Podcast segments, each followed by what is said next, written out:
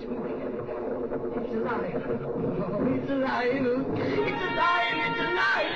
It's alive. I see dead people. Hot shit. Here's Johnny. Stop. Fuck you too. Spooky, scary skeletons and shivers down your spine.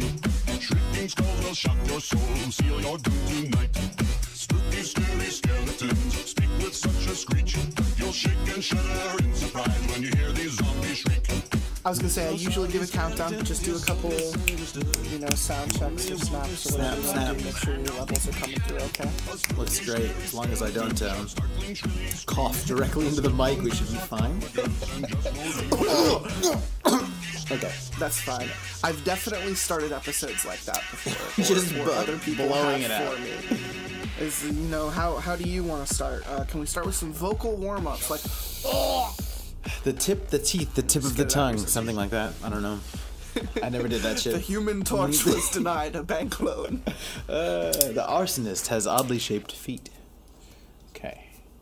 Uh, yeah. All right. So I am going to start the episode with uh, with taking a nice I'm taking a nice deep hit from some from some herb that I just picked up. I picked up a half ounce. I was sick. Parsley, because I'm thyme, because I'm having oregano. Which one of those? I am uh, I am having a Halloween party with my uh, with my lots of pasta local friends uh, on Saturday, and I'm rolling uh, I'm rolling mad blunts, and I had a little bit left over extra, so here I am Mm, yeah, with uh. Ramses Vanderslice online recording uh, from from across this great and wonderful uh, country, and. Uh, I'm I'm dipping into some of that nature's nature's own, nature's finest.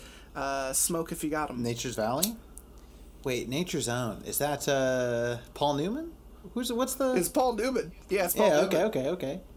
I got you. He supports this. he supports what I'm doing. This is official sponsor of this episode. Nice, man. oh, I'm gonna get sued. Oh, it's yeah. Well, it's fine. Ah, Sat. You can't. I don't think he's real. I don't think I've only ever seen still photo. Like He's not a person. It's just an illustration. I don't think that's a real guy. They say I'm gonna have sh- a very angry floating head show up at my door tomorrow. He's gonna yell at me about lemonade and tortilla chips. God damn, you're gonna get jumped by Paul Newman and Trader Joe in a back alley.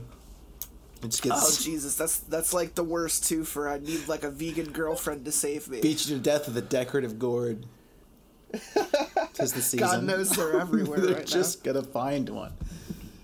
Uh, okay, Oh, I'm, I'm great. excited for these names. I'm very excited for Mr. Grabs. I'm gonna be honest. I'm gonna phone in these other two now. stories. Are we, are we immediately talking about what's on today's plate? Uh, I just, I just, I wanted to put it out there right in the beginning. The other two stories are dog shit. I'm not, I don't, I haven't looked at them. I'm not gonna put anything into them. Mr. Grabs. But Mr. Grabs is gonna be like a Tony Oscar.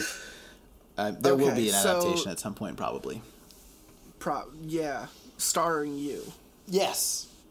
Yeah, I mean, Not it, go- as it goes without Grabs. saying. Grabs is the antagonist in the story. I I, think we'll get we'll get like Jack Nicholson Okay. to play Mr. Grabs.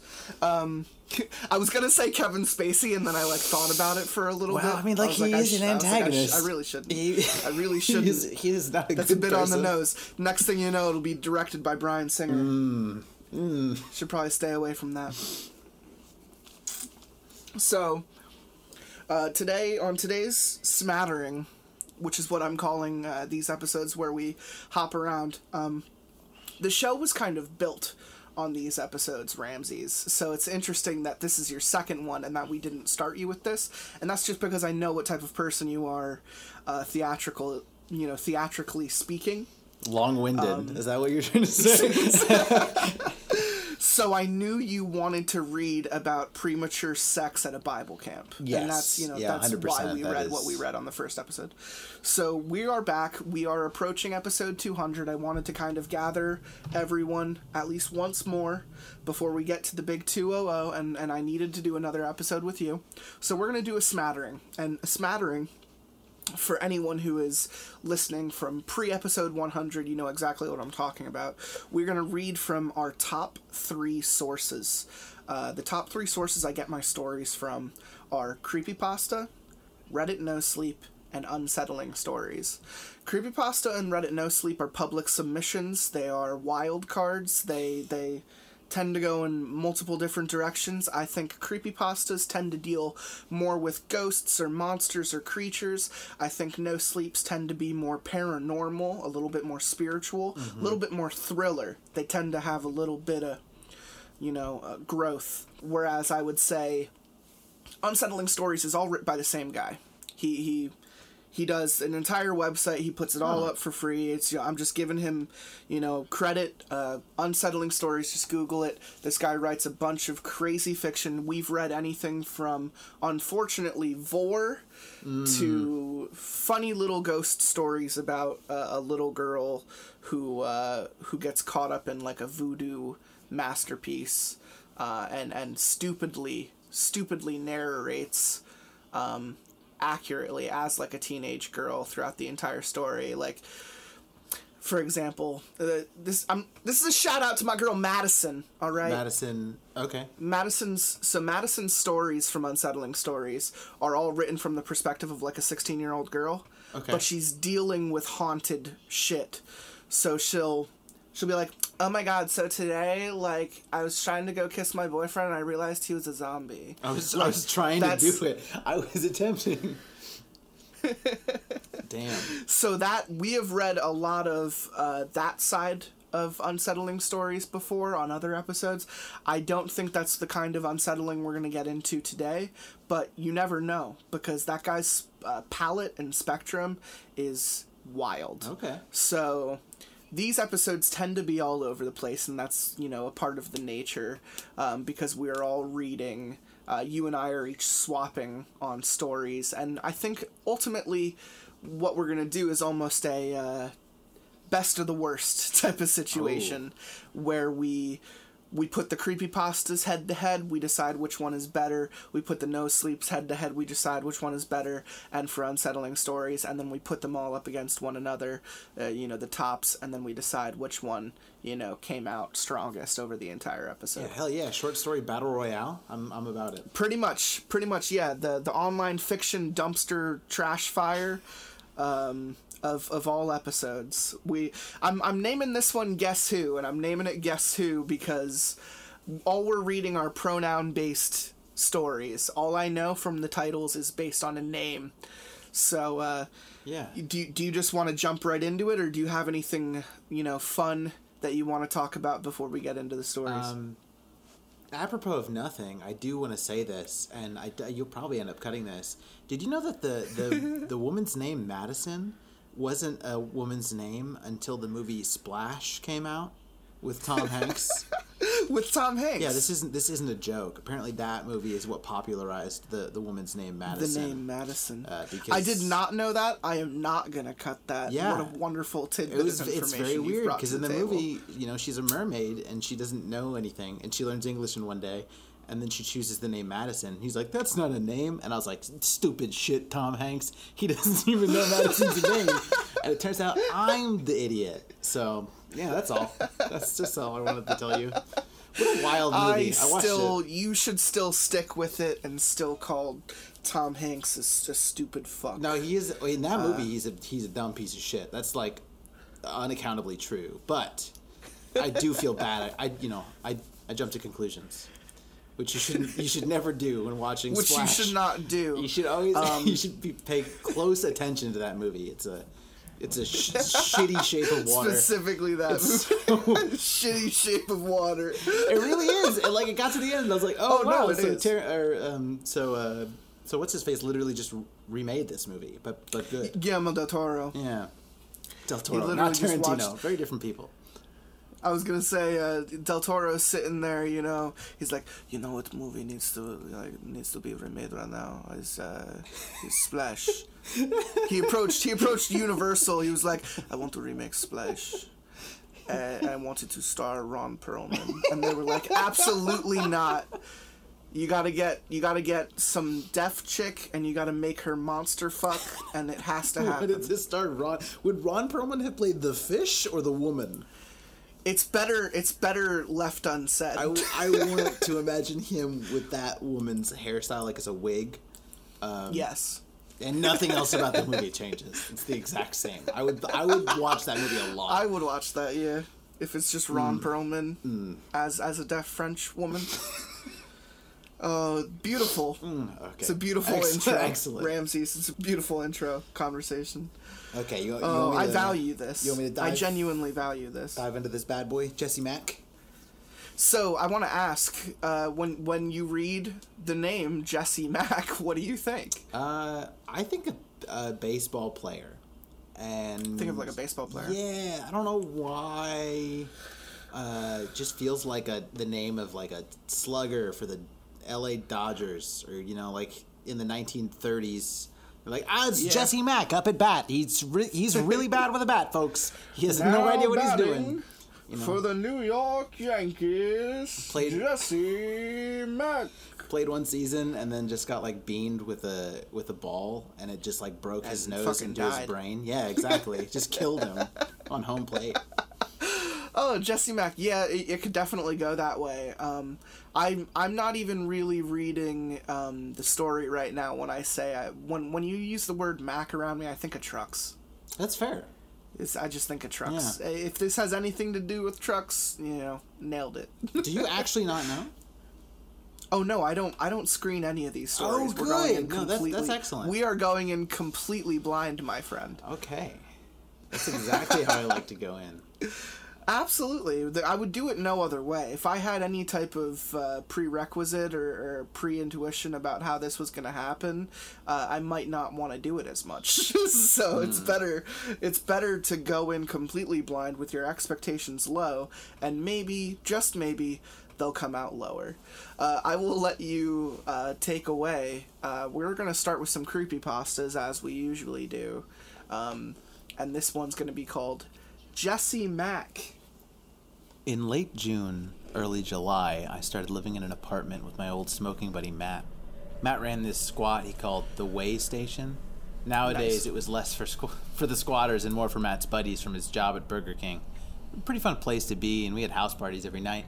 So yeah, truck truck themes immediate, Immediate. immediate. About a week. So the way the way station, uh, this dude's this dude's selling that good good. He's selling that lettuce, Mm, yeah. that devil's lettuce out of the back of a Burger King. he- He's he, he. We need to get him on the show. he always weighs it. That's very nice, you know, because I wouldn't expect the guy selling it of a Burger King. Just to eyeball it. Absolutely, are you kidding me? yeah, that's about the size of a Whopper. You can have it. Eighty bucks. After about a week, I moved in. A couple of my buddies came over to watch the game. During a commercial, I went out for a smoke. While I was out on the porch, this punk looking kid came up to me and sat down next to me. He, int- he introduced himself as Nate. We talked for a few minutes. He told me he was supposed to be moving into the squad. Matt never told me about anything regarding who was living there anymore. Nate and I ended up getting along great, and don't get me wrong, Matt's a great guy and all, but you can't have any kind of meaningful conversation with him. Nate was the opposite. I mean, at parties he was awkward as fuck, but when it was just the two or three of us, we would talk for hours about anything, everything. This reminds me of so many of my friends. Is just awkward as fuck. Awkward as fuck. Anywhere, like three people, great. Four people, loses. it. And then, you know, a fire pit is started and no one else is sitting out there except for like two guys, Mm-hmm. and they're having the most cathartic conversation of their lives. both probably tripping at this point, I would assume. oh, Um, man, maybe. Nate had come from South Boston to visit his girlfriend, who apparently lived about a block from the squat, though no one had ever seen her before. Classic Canadian girlfriend lives a block away. Right. I later found Yeah, out. like I'm not gay. I like have a girlfriend, you know. Like, can can I live with you? I later found out that this was because she went to a local prep school and was like insane smart. They met on some dating site for people who love Star Wars and crime shows and all that geeky shit. He was always over at her place and he didn't take take up much space here, so no one really noticed when he was gone. On the off chance that he was at the squat, we had discussions regarding politics, religion, drugs, anything under the sun. Eventually, during one of our religion convoys, I asked him if he believed in the paranormal. Okay, so he's trying to steal my show, is what you're mm-hmm, saying. Mm-hmm. Is like all he mm-hmm. needs to do is decide to do to talk about all of that stuff, but then turn to Nate and be like, "You want to start a podcast?" and I, and I'm out of a and I'm out of a job. I'm out of entertainment. I bought a Shure SM7B. All right, I've got, I've got a camera. We're gonna we're gonna hook this shit up. Uh, I asked him if he believed in the paranormal. He replied that he did. For a little backstory, I've been going into haunted houses since as long as I can remember. I've always been into ghosts, demons, and shit. We talked about this for a while before I decided to pop the question. Pop the question. Yeah, okay. Do you uh do you, do you do you do you care about the paranormal? Would you care about the paranormal with me? With so, me? so has anything paranormal ever happened to you? Like anything weird that you just can't explain? Nate looked at his feet. My my feet are paranormal. Sorry. I have to go. Ghost. I have to go meet my girlfriend. I'll catch you later, bro. Even now, I regret asking that question. About three weeks later, Nate's girlfriend broke up with him for reasons I still don't quite understand. Apparently, she was a lesbian or something. what's what's not to understand? That seems pretty straightforward. Uh, apparently, Didn't like men. she didn't know. Uh, you'd have to ask him. I didn't have the heart to. I came home from a smoke session to find him on the kitchen floor in a crumpled position next to an empty bottle of Oxycontin pills. He groggily raised his head when I came into the room. Guess I didn't take enough. Jesus Christ. Sorry, suicide's not funny, but that's that that line is funny. It's only funny that you say that because I literally just uh, just recorded an episode about suicide. Look, when done poorly, Javert's suicide in the Les Mis movie, that's that's, that's funny shit. He, the way he smacks. Oh my God. It's it's They they it's almost like they bumped the smack effect. so high. It It's awkward. It's like a YouTube It's so poop. awkward. It's like a the stars. it's just so loud. Okay, I definitely peaked there. Uh, I kicked him in the stomach, hard, hard enough to make him vomit up the remains of whatever was in there. I was livid, but at the same time sympathetic. I've been that far down before, and it ain't fun. I gave him a pen and paper and told him to write down everything he wanted to accomplish in life, sort of like a, a bucket list. No, that's exactly like a bucket list, buddy. It's literally called a bucket list. told him no one would ever see it but him, and made him promise that he would stay alive until he had completed everything on the list. Nate hastily scribbled down a few notes and then put the paper in his pocket and stumbled into the living room, where he collapsed on the couch in a drug induced stupor. I mean, you're not supposed to let someone sleep in those types of situations, but yeah, sure, no, that's fine. Have them write a list and then go back to sleep. No, it's okay as long as they're upside down. You have to tilt, tilt them upside down and they'll be fine. Put their put them face down on the couch. Them- yeah, you don't want them to breathe too much because they can over oxygenate and explode. Uh, so you just smother them with a pillow. As I sat in the chair next to him, I suddenly became aware of an intense curiosity.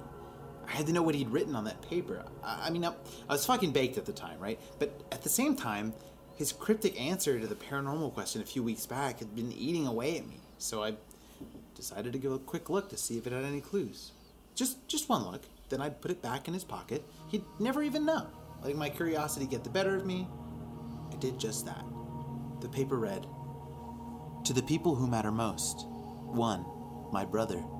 2. My mentor. 3. Jesse Mack. Yo, title drop. Title drop Jesse Mack.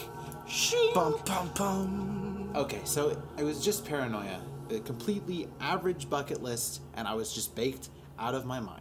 I slipped the note back. Makes two of us. Wait, how, how is this a normal bucket list? It just has three names on it. That's names. I know. I'm, I'm really confused. What do you- I, what do you I do start most- to get worried that he's gonna pull out the sniper rifle and the lipstick and start, you know, marking them off. Oh yeah, this is normal. All it says is name. To those who I won't be buried without. My brother, my mentor, and that lesbian bitch. The corpse of God. I'm making assumptions. I don't know if Jesse Mack is the is the girl. Jesse Mack is the baseball player. He will dig him up later. I can Right, guarantee okay. you. Okay, so it was just paranoia. It was a completely average bucket list, and I was just baked out of my mind. So I slipped the note back into his pocket, turned on the TV. Still, there was something that struck me as odd about that last one. Jesse Mack sounded familiar, like something out of my childhood that I couldn't quite put my finger on. I never told Matt what happened. Nate was still asleep when he got home from work. We watched a few movies, including this really strange one called Being John Malkovich, which was Matt's favorite movie for reasons this didn't crazy really one about a mermaid. Splash. About halfway through the movie, I looked over at Matt. Hey, remember Jesse Mack? Matt started cracking up. The fuck kind of parent names their kid Jesse Mack? I smiled back. Some parents in Boston, I guess. Matt couldn't stop laughing. I mean, are you fucking serious? Jesse Mack? Jesse fucking Mack? Hey everyone, I'm Jesse Mack and I'm from Dorchester. He was shouting in a faux Boston accent now. Oh, hmm. I wish I'd read that sentence before. It was pretty hilarious. Context. At the same time, there was something slightly eerie about it, and I started to feel guilty about taking the note from Nate's pocket. Nate started to wake up sometime later. He was in a lot of pain, but he managed to grin at me when he was attempting to sit up. Matt was in another part of the apartment shouting at himself, which was actually pretty normal. A few hours later, we were all just sitting together watching the South Park movie. We watch a lot of movies here. I don't mean to brag, I'm kind of a connoisseur. Pushes up glasses. Every few minutes, Nate had a little nervous spasm, but, you know, nowhere near as bad as he'd been. Matt turned to him. So, about this Jessie Mack, I need to meet this person. She sounds so freaking hot. Yeah, right. The average normal way you talk with your bros. Hey, I need to meet this person. She sounds fr- This person you never hot. brought up that is totally gonna freak you out. There's no way I could have predicted what was about to happen. In a fraction of a second, Nate jumped off the couch, backed himself into a corner, whipped out his pocket knife, and pointed it straight at Matt. He was shaking all over, and in a barely audible whisper that sounded as if he was gasping for air, he mouthed, Don't you fucking come near me. You have no idea what no idea what you're doing. No fucking clue. Don't don't don't, don't ever fucking mention her name again. And with that, Nate vomited all over the carpet and passed out on the floor again. what happened after that was uh, pretty much a blur. I was trying to find a job at the time, so I didn't get to spend as much time at the house. Nate became extremely paranoid, especially around Matt. He would hole up in his room with a terrified expression on his face, pointing his little BB pistol he had at anything that moved. And knowing Nate, this was odd. What do you mean fucking knowing Nate this was odd? Knowing anyone this This is new behavior. Knowing what I know about the psychology of Nate, it was strange that he was threatening everyone he lived with. Nate was about as big as a bear, with facial hair to match and an unusually laid back disposition before all this went down. Matt, on the other hand, was manic all the time. He'd run around the kitchen screaming, My name is Jesse, Jesse Mack, at the top of his lungs in this obnoxious fake Boston accent. that was clearly making Nate's condition worse. What a piece of What shit. the fuck? At one point, I woke up in, in the night and heard part of a conversation between Nate and his ex on our porch. He was begging her to stay with him or something. She refused. His tone turned from sadness to terror. The terror of one who has seen too much. She left, telling him he was talking like a crazy person. Matt kept having strange people over whom I'd never seen before. Eventually, whenever someone did, I didn't know came over, Nate and I would go for a walk down the avenue until they left. I never heard much of what they talked about, but uh, several times I did hear a few people in the living room mutter, Jesse fucking Mack, holy shit, or, you know, something to that effect. This was clearly upsetting to Nate, and every time he heard the name, he'd revert to this paranoid vomiting state. Holy shit, he vomited every time? And he That's kept amazing. doing it? This is great. This is ins- why would this Matt guy sounds like the worst person. Every time he heard the name, he'd revert to his paranoid vomiting state. And hey, it's Jesse. Mo- Okay, in late August, he decided to leave here for good. He was so sick he could barely stand up. I ended up carrying most of his luggage to the bus station with him. On our way there, everyone was staring at us. I mean, I don't blame them. You don't see too many punk teenagers carrying suitcases through some bumfuck town in New Jersey. As we passed the railroad bridge, a man in his truck threw some kind of gang sign at a group of kids in their early 20s. As he drove by, he shouted, Jesse fucking Mack! Everyone in the group started pumping their fists in the air. Nate emptied his stomach on the ground next to the bridge. we knew we'd be out today. Gangs that had been fighting each other for decades, standing out in the open, chest bumping, fist pumping, as if they were unifying against some unseen force. All shouting, all shouting, Jesse Mack, Jesse, Jesse Mack, Mack. Jesse, Jesse Mack. Mack. I I am confused. Is this supposed to be terrifying? Because I only find it hilarious. It's so good. Like, I, I, It's like a it's like a word virus that is just ruining this guy's life. But for the life of me, I'm I'm I'm also wondering like why is this name so bad? I, I don't know. Maybe he's just like from Boston and severely offended every time someone does a shitty Boston accent. Oh, that might be it. Maybe I'm sure- I'm it's sure not Mark even the Wahlberg. name. Yeah. we gotta get Mark Wahlberg. I'm sure he is. By the time we got to the bus station, Nate was in a real bad shape. I hugged him goodbye and told him to go find a new place to live, one which no one knew anything about him or Jesse Mack. He smiled back at me and managed to laugh. Funny, he said.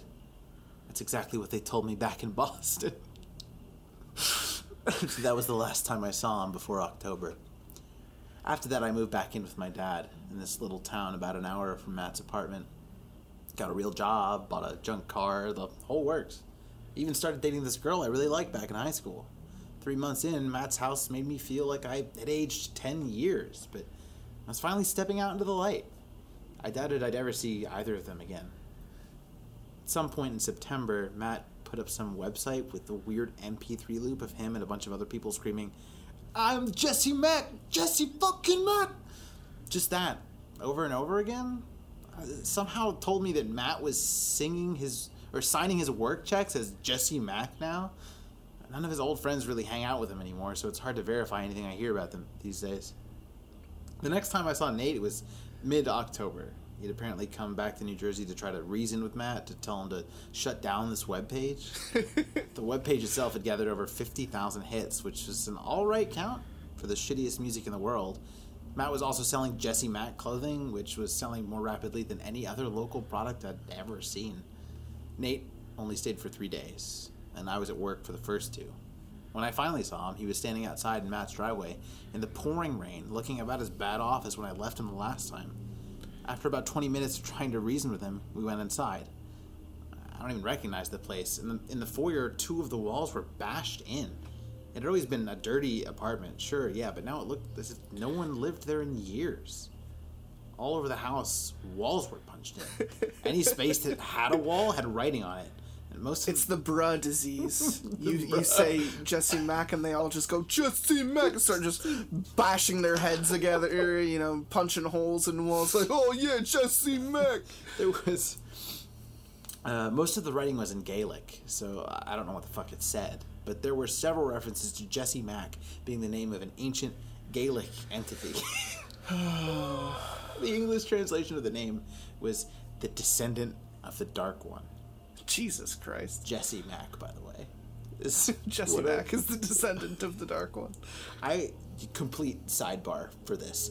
I do find it fascinating when you take like ancient gods' names and sort of Uh-huh. translate them into modern English, like Jesus is Joshua or Josh. That's funny. Huh. Um, Okay.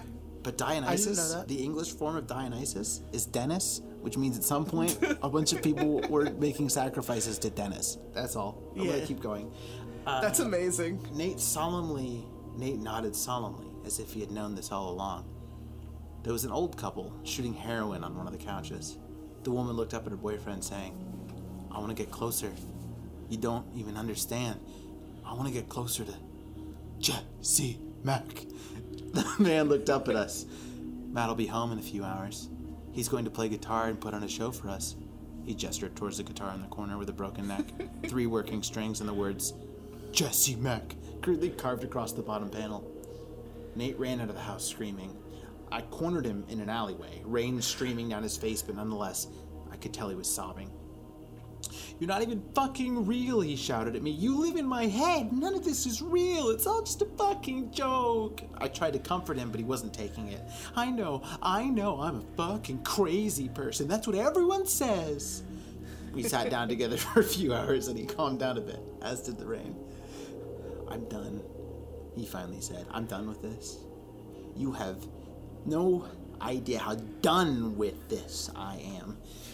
I'm going back. Okay, I'm, I'm just gonna be a good person this time. I'm gonna be a vegan, just like just, just, just like this kid I used to know. I'll go back to school. I'll do anything. Just, just someone please make this fucking go away. He left the next morning, and they never saw him again. And that's the end. That's the end of the story. is- that no, is- that's that is the There's no resolution. Actual There's no end of the resolution. story. Um, Yep, that's Jesse Mack. Jesse Mack. Jesse, Jesse Mack. Jesse Mack. I don't want to like you know I am I am a little stitious now. Um, I'm I'm gonna go ahead and say that I uh, I in, the realm of the tulpa, the more you the more you say and believe in something, the more it becomes true. yeah. I'm I'm gonna go ahead and say uh, that that story was dumb. I'm gonna go out on a limb and say that was fucking stupid. Yeah, um, I'm, gonna, I'm gonna have to agree with you on that one. so we got Jesse Mack. We started with Jesse Mack, which is a word virus apparently. But only, Um, only for whoever like is the first person to say it gets gets it caught or the first person to hear it gets it caught in their ear an earbug and then they uh and then it gets stuck in their head and it ruins their life it's like a little virus What about the narrator?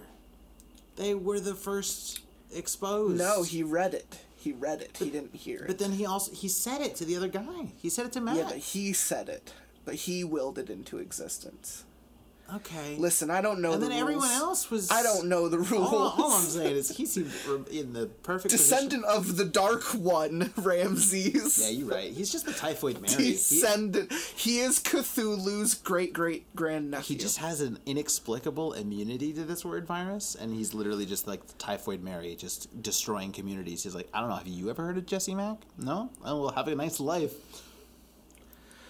at least you know, at least from Matt's perspective, it looks like he went on to have like a as good as a you know a reputation as like Macklemore. so you know, good good for him. Um, I I think we should move on because that that story wasn't great. I I really I want to meet the person who wrote this and ask them what they were thinking. Like what You the- know, there are so many times where I've said that after reading some of the shit I've read in these 186 episodes, and at the same time, I really don't want to meet any of these people Yeah, but it's ever. like, it's like normally when I read a story, even if it's really bad, I can at least see the kernel of like what they wanted out of it. You know, like what Can you?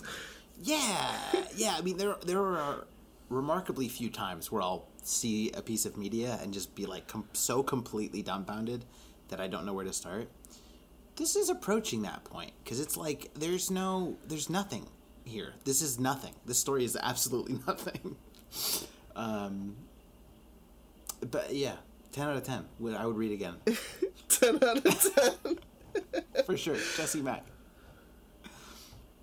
All right. Say it to your um, mom. Say it to your friends. You got Mr. Smile? I, I, I am beguiled by Jesse Mack. Honestly, I think I'm gonna wake up in a cold sweat later tonight, like in the middle of my sleep, just saying like Jesse Mack under my breath, and then then I'll know. Then I'll truly know how fucked I am. I'm just gonna Um, I'll make a page on my uh, on my personal website, and I'm gonna make a shitty Jesse Mack song just to go along with this story to give it a little bit of To drive my psychosis. yeah. I appreciate yeah, it. to give it a little bit more of that ARG spice. I think it needs Yeah. it needs that. It can't stand on its own. Oh no. okay, so I'm gonna read. I'm gonna read Mr. Smile, which you just, you know, it's um, it's that shitty movie that that's that's on Netflix. It's all the way in the back. It's about like a, a kid who sees a weird smiley face one day, and then it shows up with a knife, and it, and it wants to kill him. You know, it's like we've we've seen this horror trope, the Mr. Smile, the big smile. Yeah. We've seen it so many goddamn times. Creepypasta, give me something new. It really it does seem kind of played out. I used to have nightmares about the uh, Mr. Yuck face that they used to put on like poison.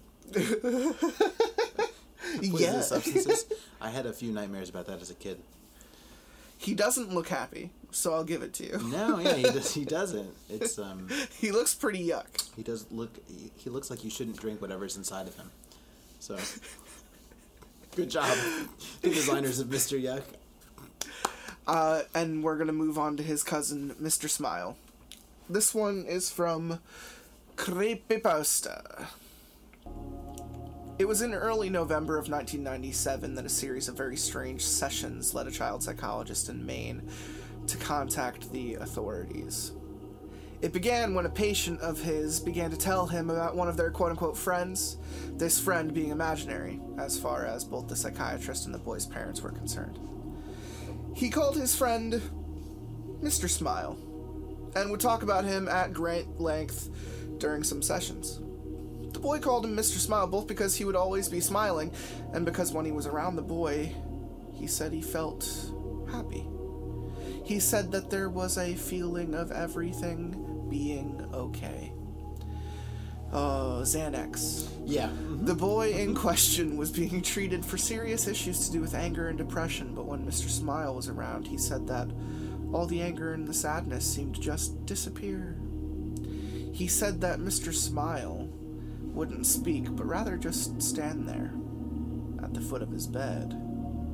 He smelled like candy floss, and just being there, he made the boy feel calm and safe. Nothing's more calming than a stranger staring, Than a standing smiling man at the wordlessly foot at the foot of your bed. I would shit. I would shit right then and there. My well, now I feel safe. Let me close my eyes.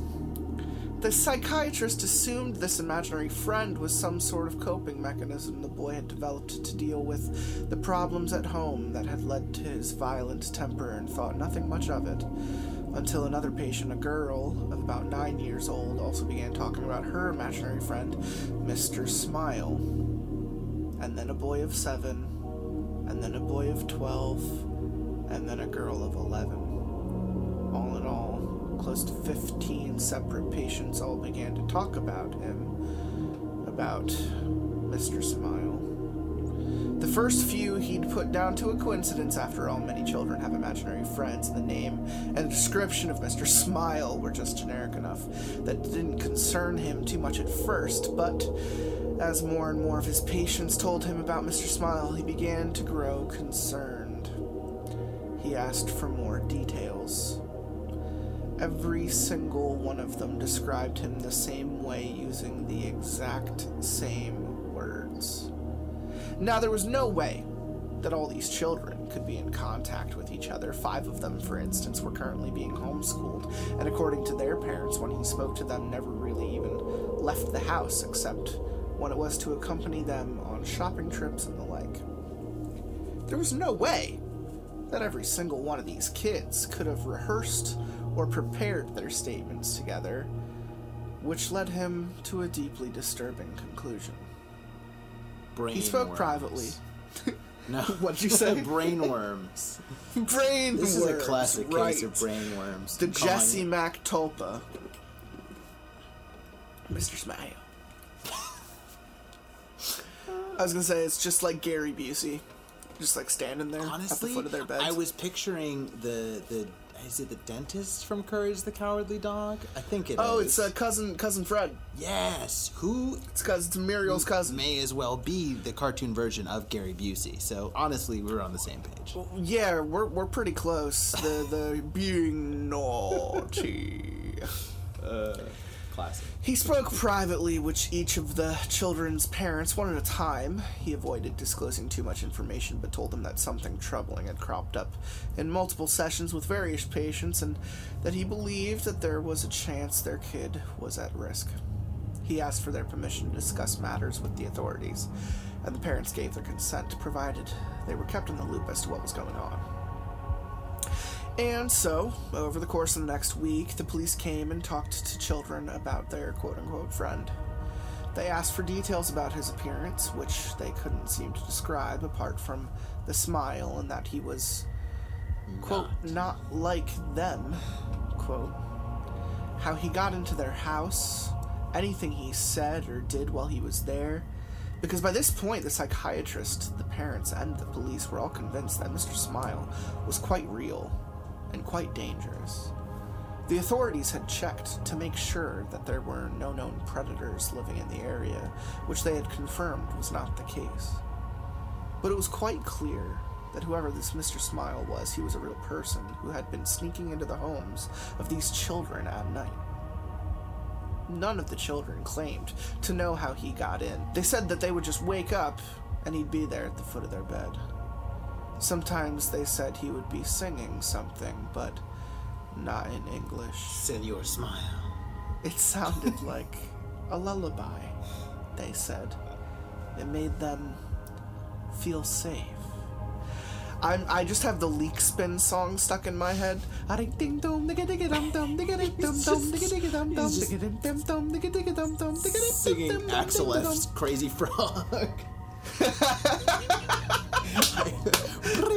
I don't know. It's not English. It's something else. It's uh, I don't know how to describe it. Ding ding ding ding ding. It is Absolutely. It is just Any of those. Crazy Frog. Is Perfect is. enough to go to sleep. He's not like me. He's an animate cartoon frog. Why are you calling him Mr. Smile though? I don't know. Look at his face. Finally, the children were asked to draw Mr. Smile, as they couldn't put into words how he looked. Each and every one of the children picked up a red crayon and proceeded to color in the entire page until it was just a rectangle of red. Well, that rolls out Crazy Frog. When asked about this, they insisted that they had drawn Mr. Smile. When asked where his head, arms, and legs were, they would insist that they had drawn them. They claimed that they had drawn a perfect picture of a man at the foot of their bed, and when they were told that they had simply colored the page and not drawn anything, they would become deeply angry, feeling that they were being accused of lying, and insisting that what they had drawn was a picture of a man that they had seen. Acting more on a hunch than anything else, the psychiatrist decided to show one of the colored in rectangles to the various children and ask them what it was, and each and every one of them, with no knowledge of what the picture was supposed to be or who had drawn it, and with no knowledge that the other children that had been spoken to about the subject even existed, replied that it was a picture of Mr. Smile. Cameras and baby monitors were placed in the children's rooms so that they could be monitored. Many of the parents simply stopped sleeping altogether, staying up all night staring at the screens that displayed where their children slept. At no point did anyone enter or exit the bedrooms. No sounds except for them snoring or occasionally talking in their sleep were heard over the baby monitors. There was no sign of Mr. Smile. Is there a chance that the uh, the red that they're drawing is like the back of your eyelids, or or your eyes rolled into the back of your head, Oh, yeah, yeah, yeah, I suppose. or maybe that's just when when there's like a light source. It's kind of more black when it's night. It might be Minecraft Steve, but with an all red skin. right, Super Meat Boy. God, it's a meat cube. that would be absolutely terrible. After almost two weeks of this, many of them began to doubt that Mr. Smile had ever existed. Other psychiatrists since have put the whole thing down to some strange shared delusion that while it couldn't be explained, yet did not have any basis in reality, which actually is now starting to remind me of Candle Cove a little bit, which is a very popular, uh, very well written creepypasta. Candle Cove? Um, Candle Cove. It's about a shared a shared delusion between children. Uh, these kids would suggest that they um, they would turn on the TV, and as kids, each of them in different states, you know, around the country, would watch this show called Candle Cove about uh, puppets, pirates trying to explore caves and find treasure and shit. But when the parents would come in and see them looking at the TV, the parents would only see static. They would only see snow. And they would ask the kids what they were doing, and the kids would say that they're watching Candle Cove. nice. It's a very, it's a very fun story. I, I butchered it by by No adults allowed. way, you but- can't watch my show but uh, but it's it's pretty great. It's a very good story, and and a lot of people online. There's even a TV show um, called Channel Zero, which kind of loosely adapted that idea. Um, uh, there's there's a TV show that there's a couple TV shows that have adapted creepypasta material. Yeah, um, I, I'm aware of some of them, but it's not a. it's not as wider as as suggested anymore. I think um, I think we we're getting a couple more over the next couple years from big studios that I didn't really think would happen. Like Ryan Reynolds bought rights to one, um, Steven Spielberg bought rights to another one. Uh, Cole Sprouse just did a, a podcast about one of them. Oh wow. Um, I there's- can't wait for know, the Cohen th- Brothers adaptation of Manhook hand door car. That would be great. It's I'd three watch the hours fuck out of long, one take, and it's all a shot of the car. Absolutely. I you are you are note for note correct, and I would watch it. Some suggested that maybe this whole Mr. Smile thing had its basis in a TV show or a film that had, you know, the children had all watched, leading them to all dream up something similar. But then, one of the boys went missing. Oh no. The camera in his room had gone dead at around 2 in the morning, and his mother had run in to check in on him, only to find his room empty. It had literally taken her less than a minute to run to his room. There was no possible way for him to leave or be taken or be out of her sight in the time it took her to leave her bedroom and run towards his, but he was gone. Hmm, brilliant syntax. She said that there was a smell like cotton candy in the room. The search for the boy turned up nothing. No one had seen anything strange or unusual around the home before or during the disappearance, and no trace of him was ever found. It was less than a week later that one of the girls who had spoken of Mr. Smile vanished as well. Then another, then another of the boys. One by one, each of them began to disappear until only four remained.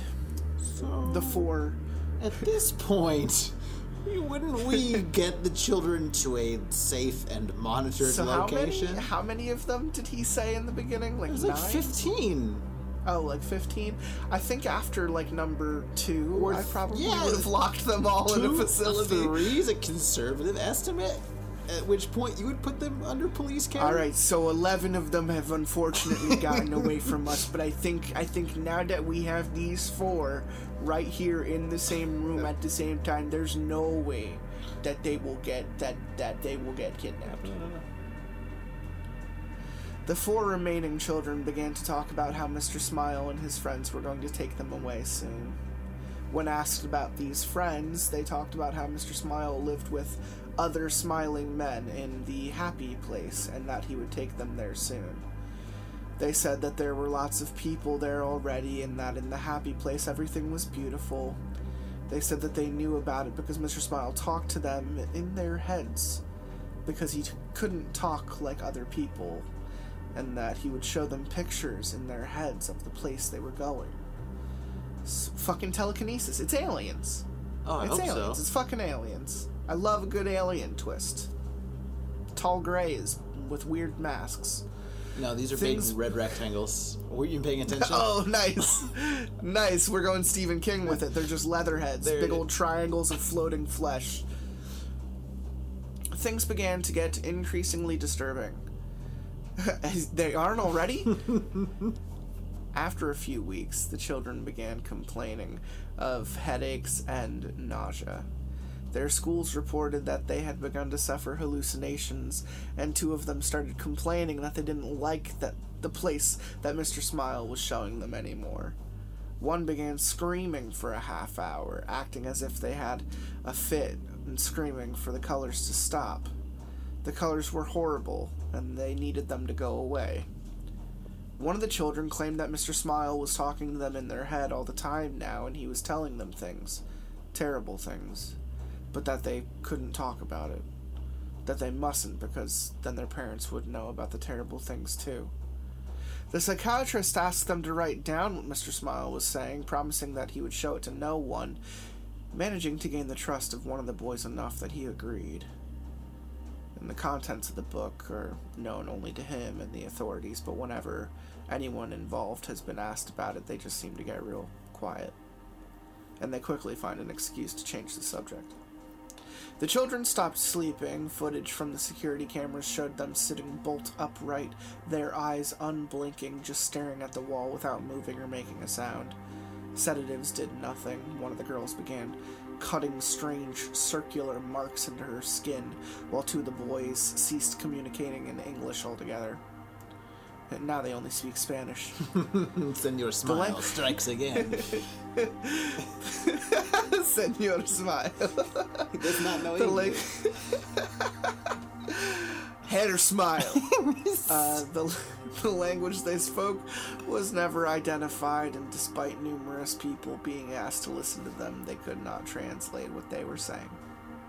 By the start of 1999, all four of the children had vanished into thin air. There was no trace of who took them. Searches have turned up nothing to this day, with no indication of where they are or even if they're dead or alive. No suspects have ever been found either. All four of them appeared to simply vanish into thin air, much like the others, all of whom also remain missing. Their disappearance is unexplained. Hmm. Wow. Wow, we're just getting we're getting dick chopped by Hmm. is- these this stories. a lot of We're getting we're getting nice and wet and nice and ready to go in for the for the kill, and then the story just ends. Is it possible they forgot to finish the story? Is it possible they meant to continue? Well, I mean, from a okay, so from a theoretical perspective, if this guy's a psychiatrist and the kids disappeared, I guess there's nothing more to think about. But like, I wanted to know what the little fucker wrote in the book. Yeah. like, I wanted to know what fun little Hellraiser story he's coming up with, little Clive Barker. Yeah, but then you'd have to write it.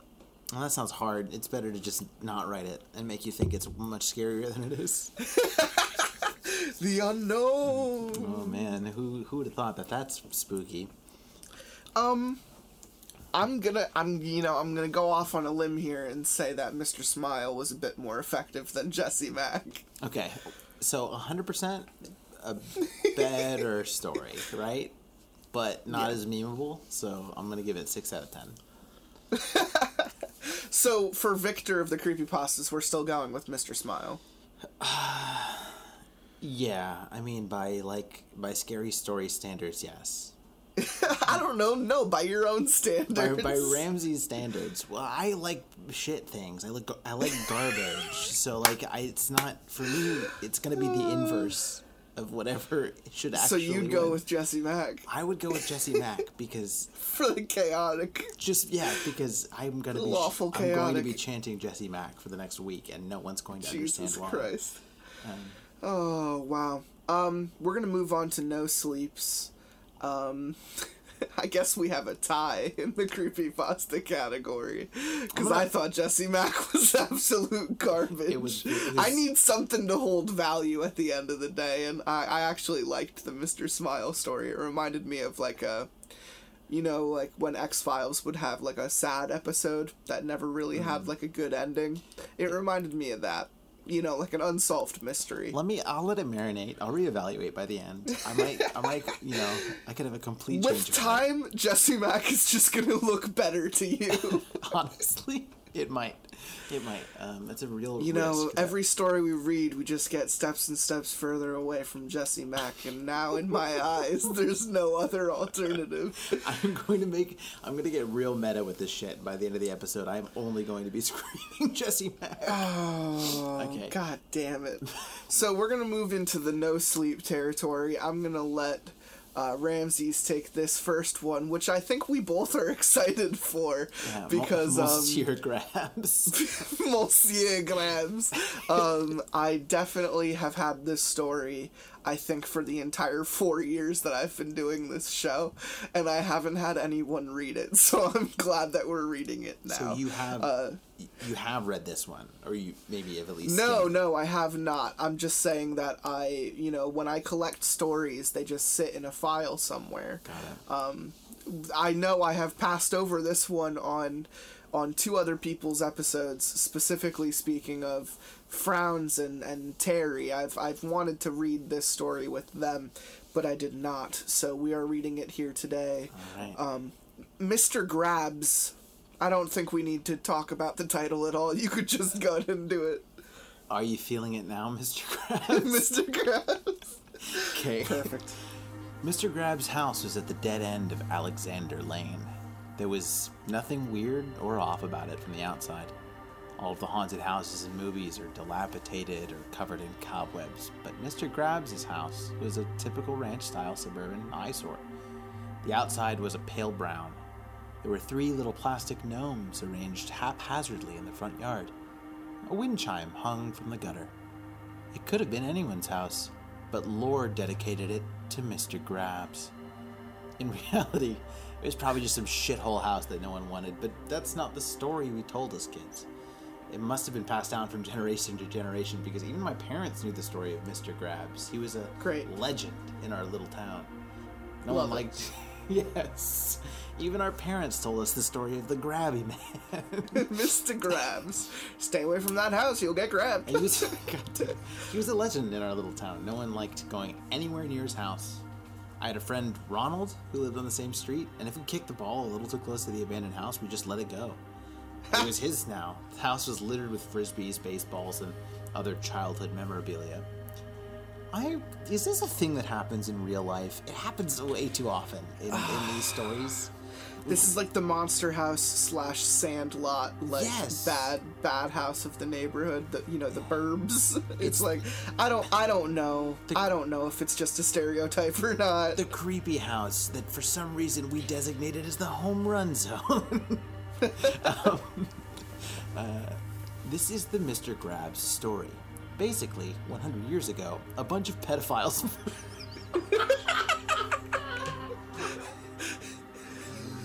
Okay, let's. I was not prepared for that. Pedophiles is on the next line. I just. They blindsided me. Okay. Ba- Basically, 100 years ago, a bunch of pedophiles moved into town. They all lived on Alexander Lane.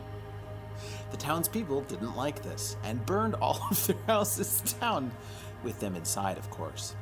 But one house didn't burn.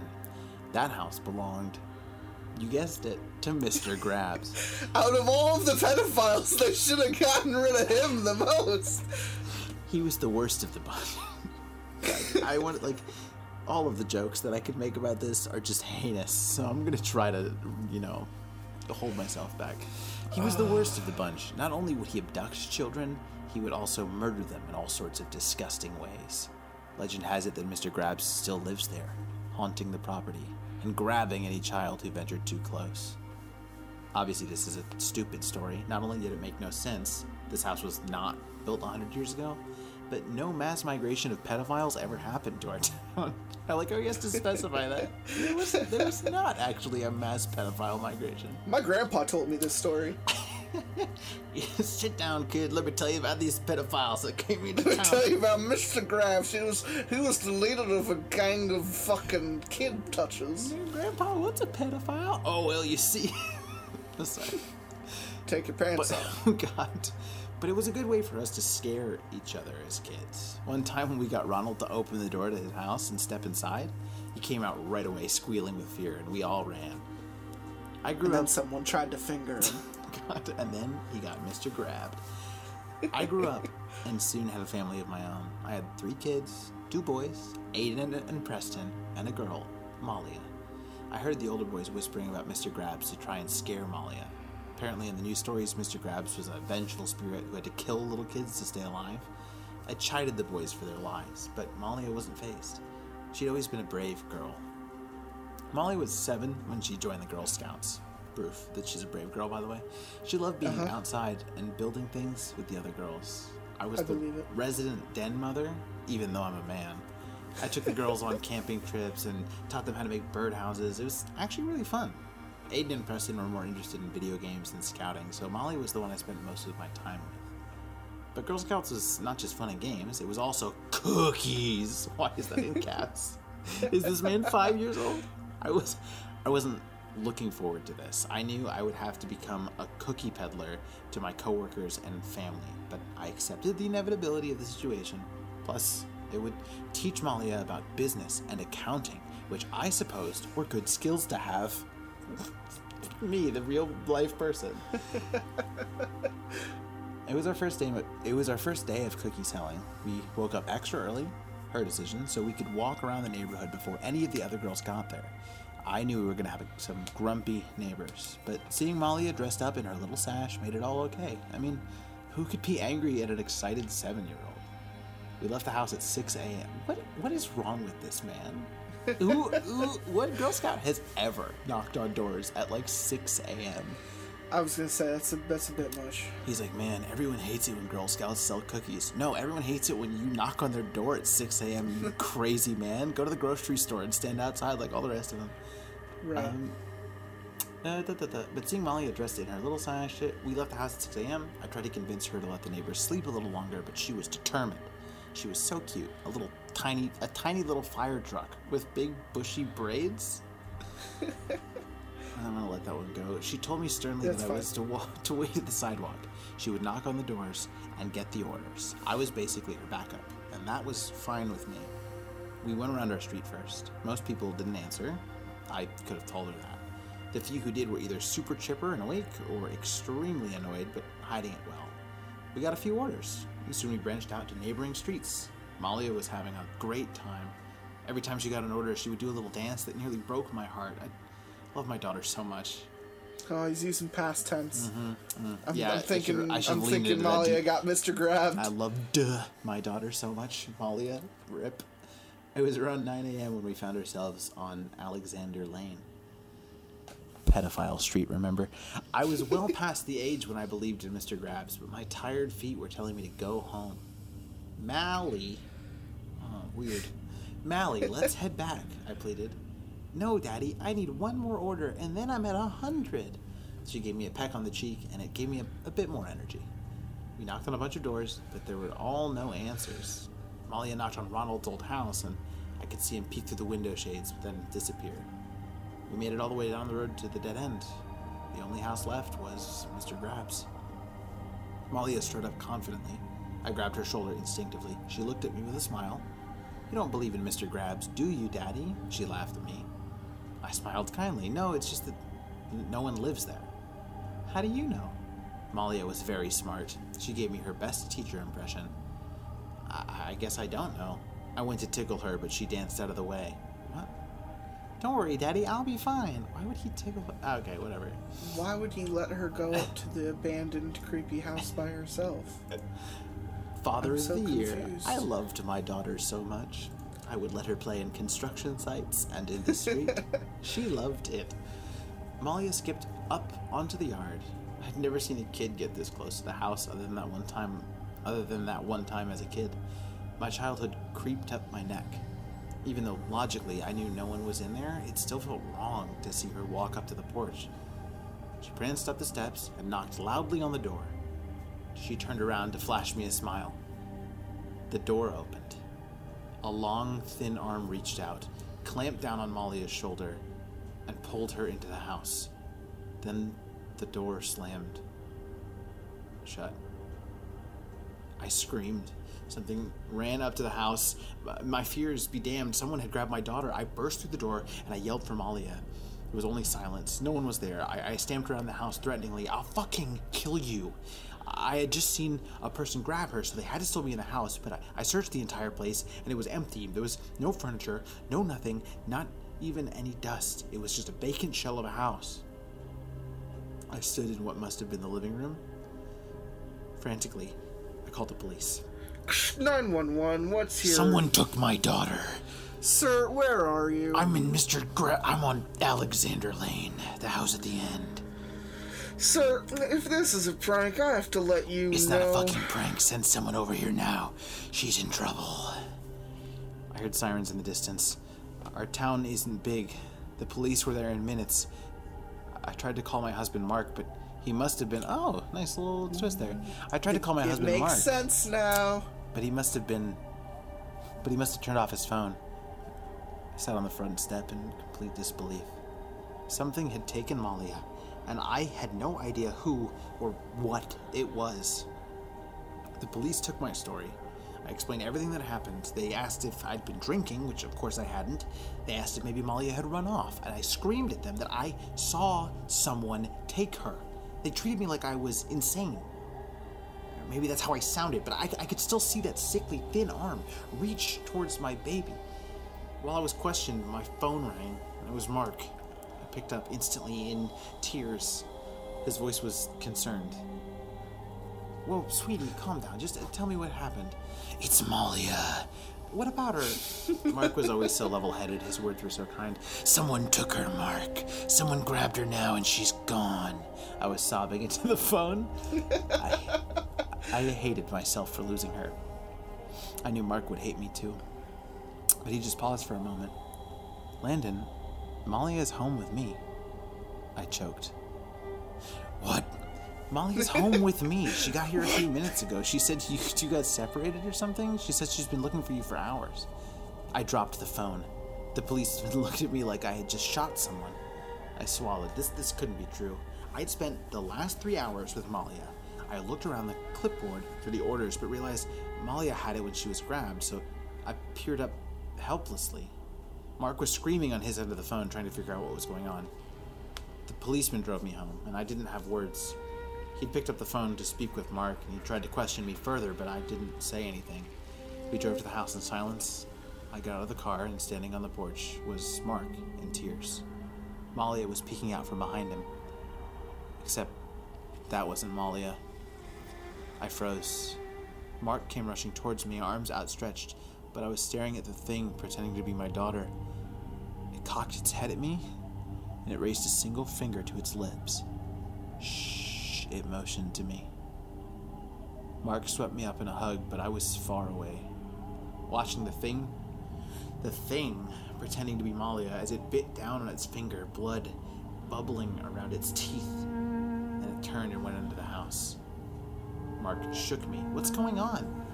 His face was full of love and fear. I don't know, I replied despondently. Mark put me down in the shower and put sorry, Mark put me in the shower. Lay down. Lay down. Let me shower you. Mark put me in the shower and tucked me into bed. It was agreed that I had some sort of mental break. I just stared at the wall. Nothing made sense, but I knew for certain that my daughter was not the thing laughing outside my door.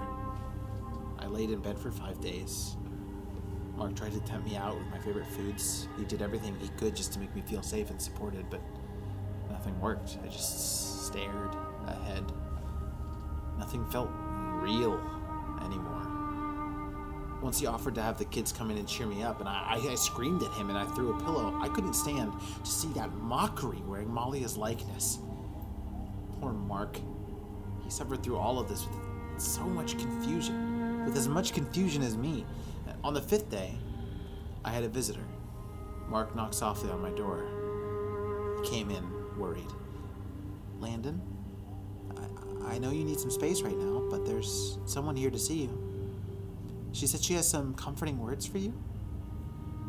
A woman made her way into my bedroom. I blinked with recognition. It was Ronald's mom. I hadn't seen her in years, but I remembered her face. She smiled sadly at me. Do you mind if I sit with you? I considered it for a second. I wasn't particularly close with this woman. I, I only knew her as the mother of my childhood friend. Stiffly, I nodded for her to sit. Mark's eye darted to each of us. Should I stay? no, I said curtly. The woman said no. It's I'm just I have to commit to it at this point. That's uh, I'm I'm with it. The woman sat on the edge of the bed. Mark looked a bit hurt by the whole thing. He closed the door soundlessly. Ronald's mother stopped smiling the minute the door was shut. She looked me dead in the eye. Her voice was a bed of nails. Tell me what happened. this, this is the voice of someone who's experienced Mr. Grabs. Who's experienced Mr. Grabs? Yeah. I coughed, They turned into hardened war vets. even though my throat felt like sand. I lost my daughter. Even, even though my throat felt like sand, I knew I needed someone to answer her. Molly had knocked on the door of that house, and someone pulled her in. I didn't feel tears this time, just a white hot anger. The woman nodded. And how do you explain your daughter being home right now? My face felt as though it were made of rock. That isn't my daughter. Ronald's mother inched closer. Her head was so close to my own, I smelled the mint of her toothpaste. When she spoke, her voice oozed hatred. The same thing happened to my Ronnie after you kids played your stupid fucking game. That thing came home. It wasn't him. She straightened. Ronald. You learn to live with it. You learn to accept that your child's never coming back. She stood up emotionlessly. Everyone will call you crazy if you say anything. You'll lose your other children, your husband. Just stay quiet and pretend. I got out of bed desperately, but Malia must be out there somewhere. She's with him now. The woman reached into her jacket and produced a note.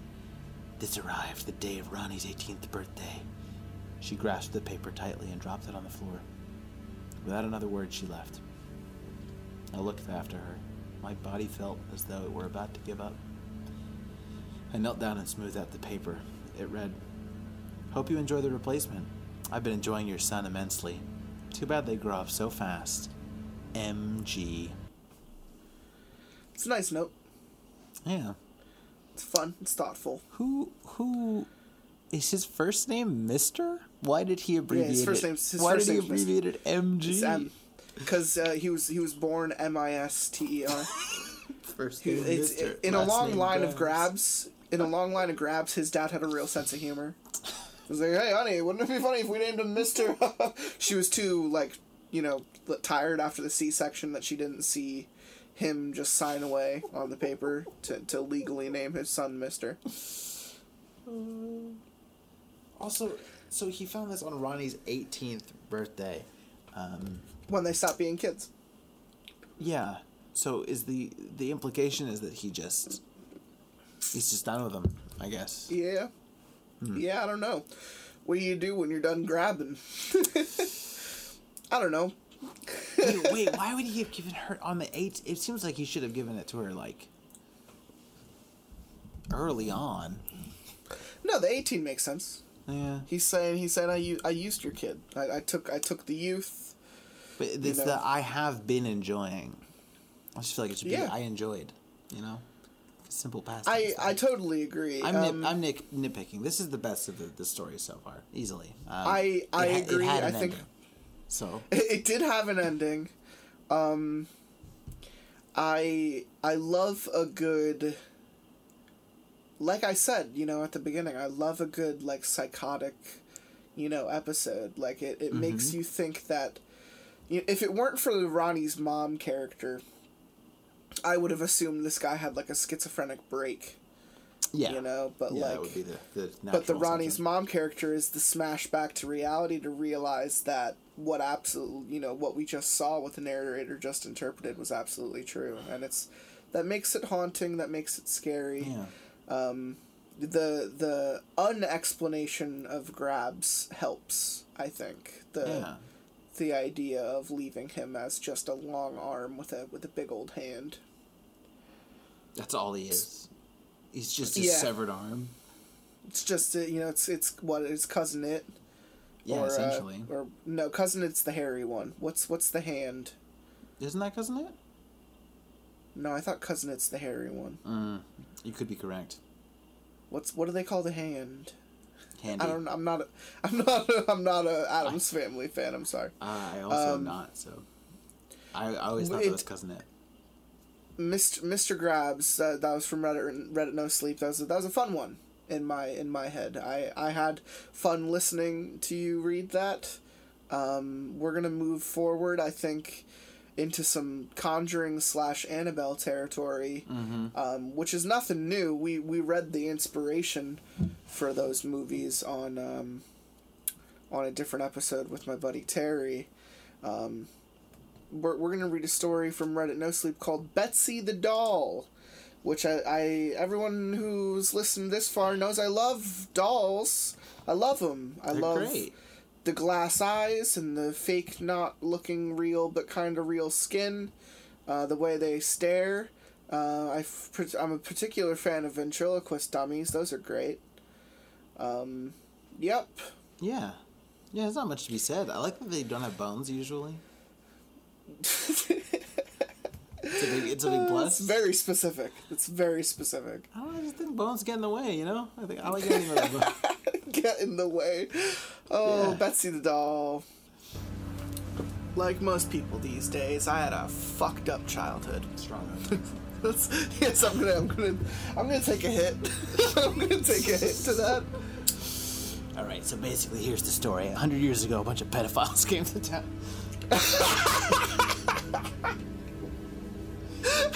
Let me catch you. Let me catch you up. Hold on.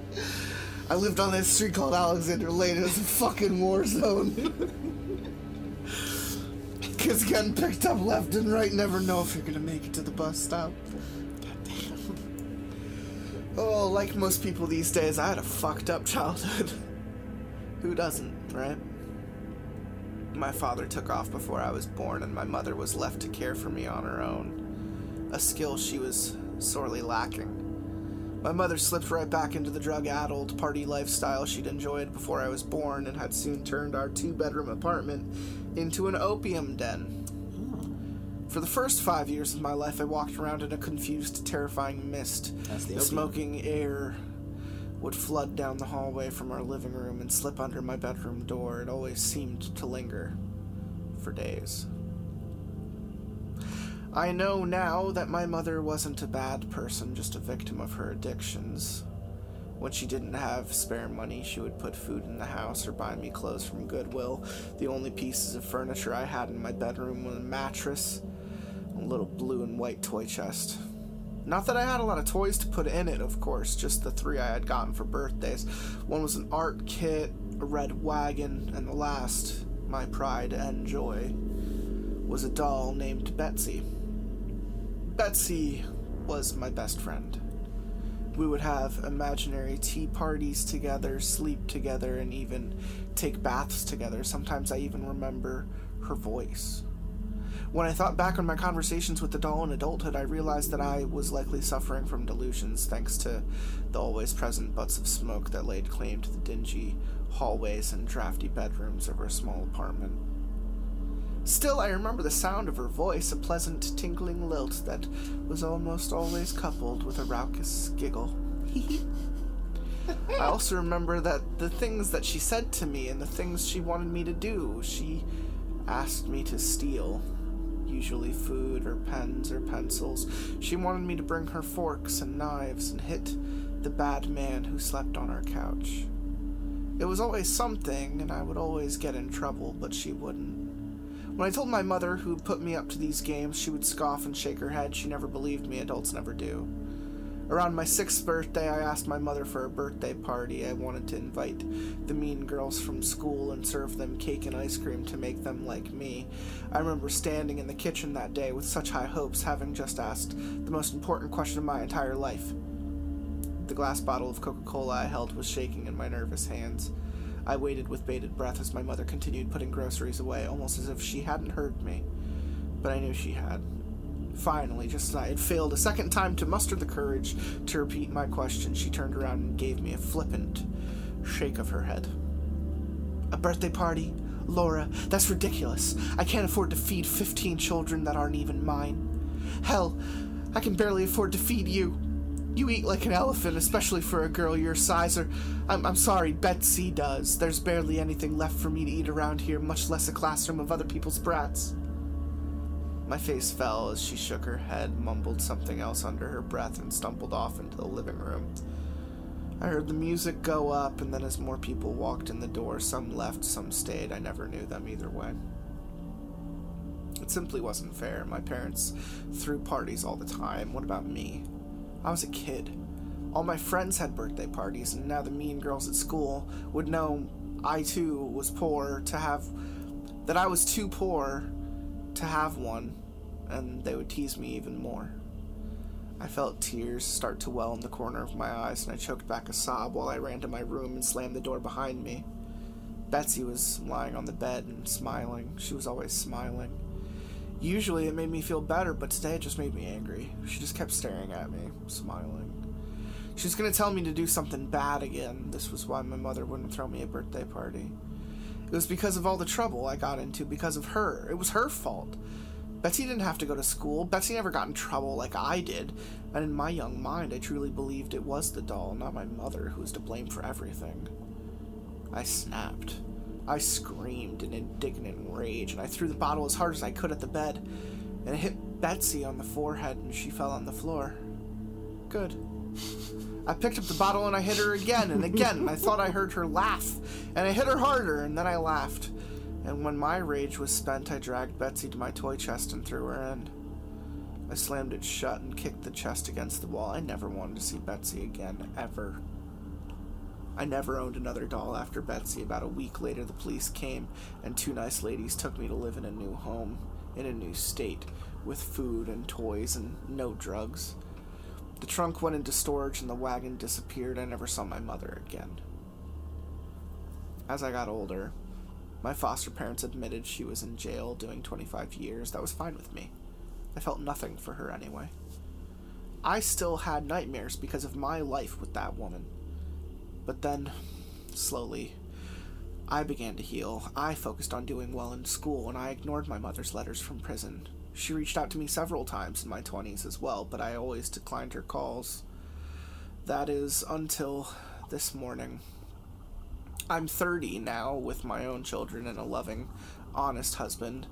I have a beautiful house, two dogs, and a career as a social worker trying to make a difference for kids who had it bad like me. I'm happy, I'm steady, and I'm content. So when I got a voicemail from my mother informing me that she had been paroled and that she wished to speak, I decided to let her say her piece. Since the kids were home from school, I went out into our shed in the backyard to return my mother's call. The shed was the children's domain and they used to play in it in the summer. I sat on my old toy chest, which was currently being used as a tea party table, and dialed the number she left me. Three rings. Hello, Laura? Hello, Mother. How are you? Oh, Laura, thank you for speaking to me. I know you have your own life now and a family. I would love to meet them someday. I just. I just wanted to tell you how sorry I am for everything. Mother, you're not meeting my kids, ever. And since you called me, I'm going to have. Hmm. There's, a, I'm- there's a word. I'm going to have what I needed to say for years. The opium, the heroin, they destroyed you. And the worst of it is that you almost took me down with you. I was five. There was no home for a child. Honestly, I'm surprised it took you so long to get caught. Laura, I, I know how it seems, but I, I honestly know nothing. Look, it hardly matters, and I do understand why you feel that way, why you would hate me and not want me to meet your little ones. I learned a lot about forgiveness while I was away, and just. Oh, Laura, I'm, I'm so sorry about Betsy. Betsy? I paused, confused. Why would you care about her? I know, Laura, believe me, I do. It was all my fault. The, dr- the drugs, the partying, and Betsy, oh God, if only I had paid attention, if only I had known. She's gone, and it's because of me. As my mother began to cry, I tapped my fingers on the toy box impatiently. The drugs clearly fried her brain. Mother, I sighed. Why are you talking about Betsy, and why do you even care? I know where Betsy is. Just right underneath me. What are you talking about, Laura? Oh, oh God, where is she? I shifted uncomfortably. Well, Betsy's in the trunk where she's always been. And then there was a beat of stunning silence. What do you mean your sister's in the trunk? God, Sister. that must have smelled. What the hell are you talking about? Back on drugs so soon? That's a record, even for you. Betsy's a goddamn doll. I locked her in my toy box a few days before you got arrested for possession. Laura. Oh god, oh no, oh god, oh no, oh god, Laura, what have you done? I wasn't arrested because of the drugs, Laura. I was arrested because of Betsy's disappearance. You always called her your little doll, but we thought you knew. Oh God, we thought you knew. Laura, no. What have you done to my baby? My mind had gone blank, and with no emotion, I set the phone down next to me and I stood up. I could hear the muffled sound of my mother's anguished cries, and I could feel the dark clutch of possibility in my own chest. Memories were stirring in the back of my mind, threatening to flood forward into my consciousness. They pushed against a door in my mind that had been locked so tightly for so long that I had forgotten it was even there. Was it possible? Was it even possible? Could the trauma and the opium have really led me to believe that a small child was actually a doll? Begging for food and utensils to eat with, asking me to protect her from the bad man? No. I slowly turned around and brought my eyes down on the makeshift tea party table. Surely it was too small. You couldn't have fit a person in there. You couldn't. But then what about a very small, starving, emaciated child? What about her? Would she fit? Would an investigator even bother looking for a person in this chest? I knew I wouldn't. It was just too small, and I was just sure we had opened the toy box at some point over the years, hadn't we? Or had something swimming in the dark recesses of my memories always stopped me?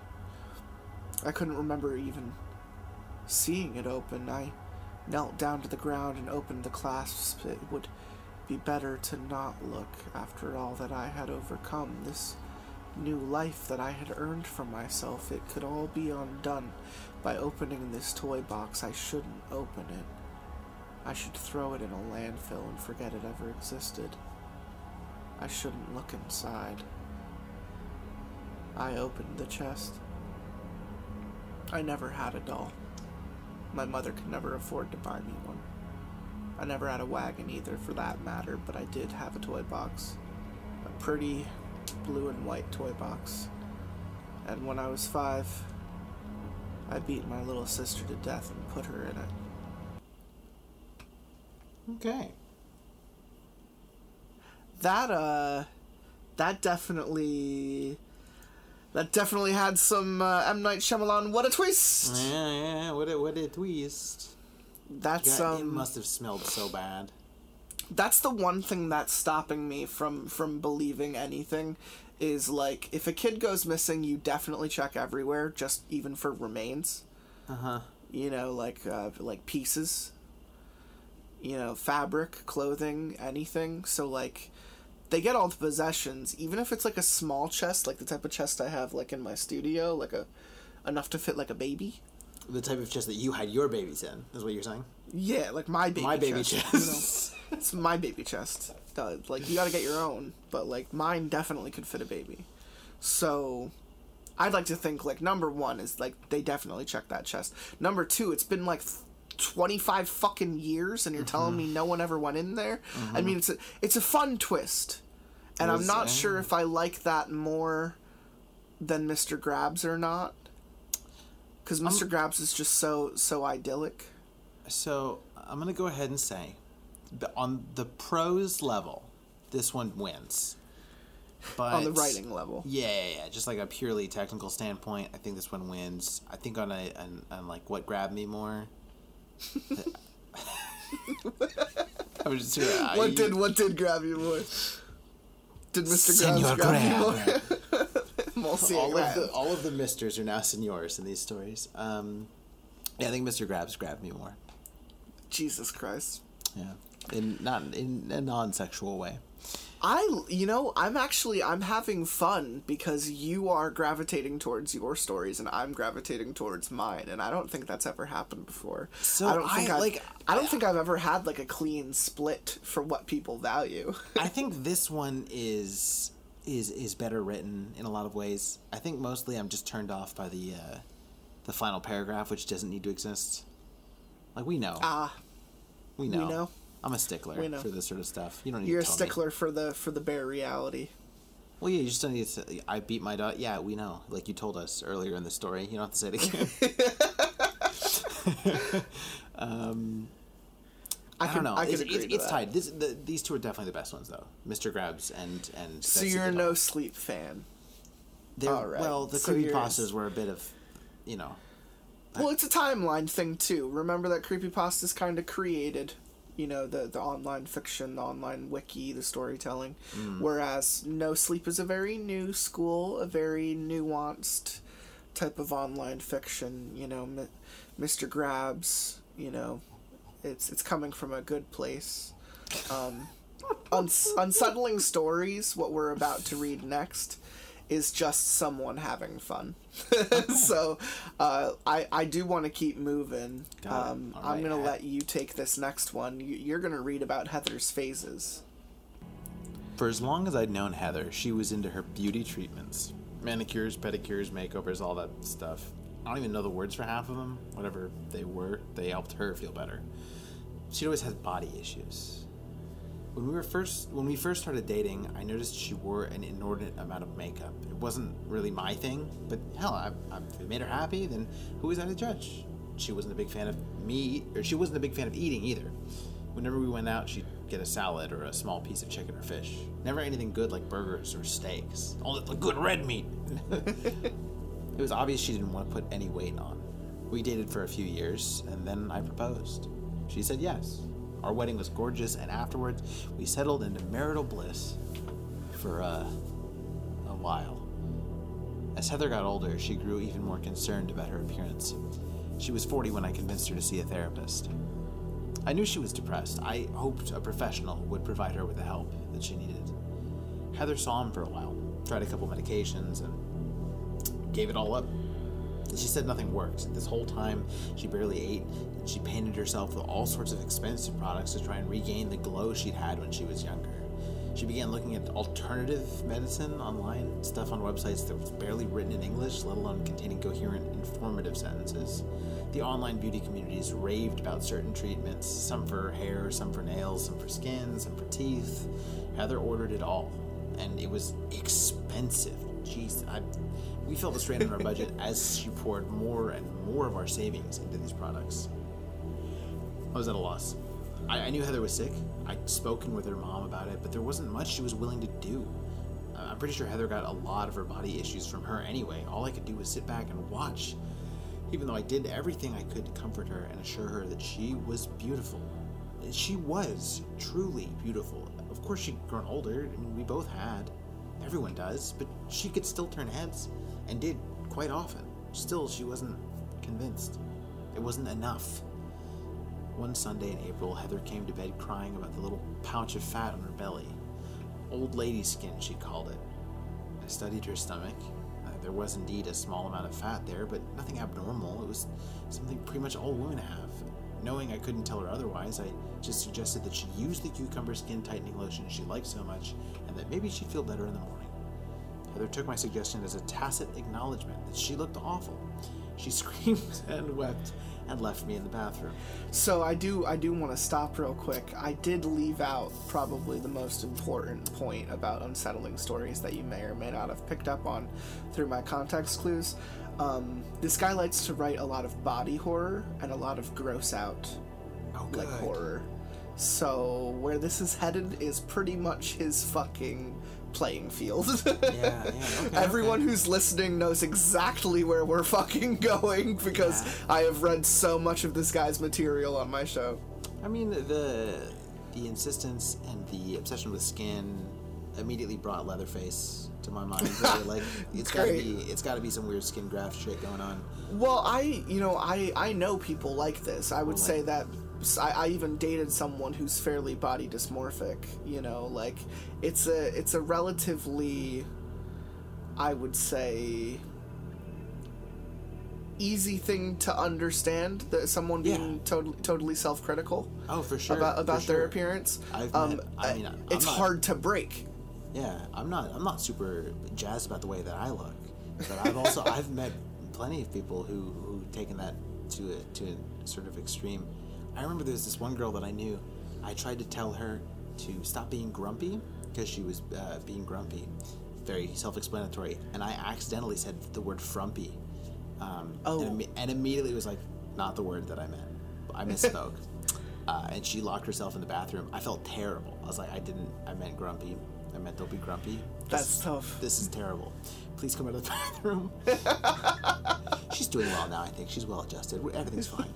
Um, She only wears business suits she, God, she's just pantsuits. but She and ele- in. elegant dresses. It wasn't the first time such a scenario had happened, so I let her go.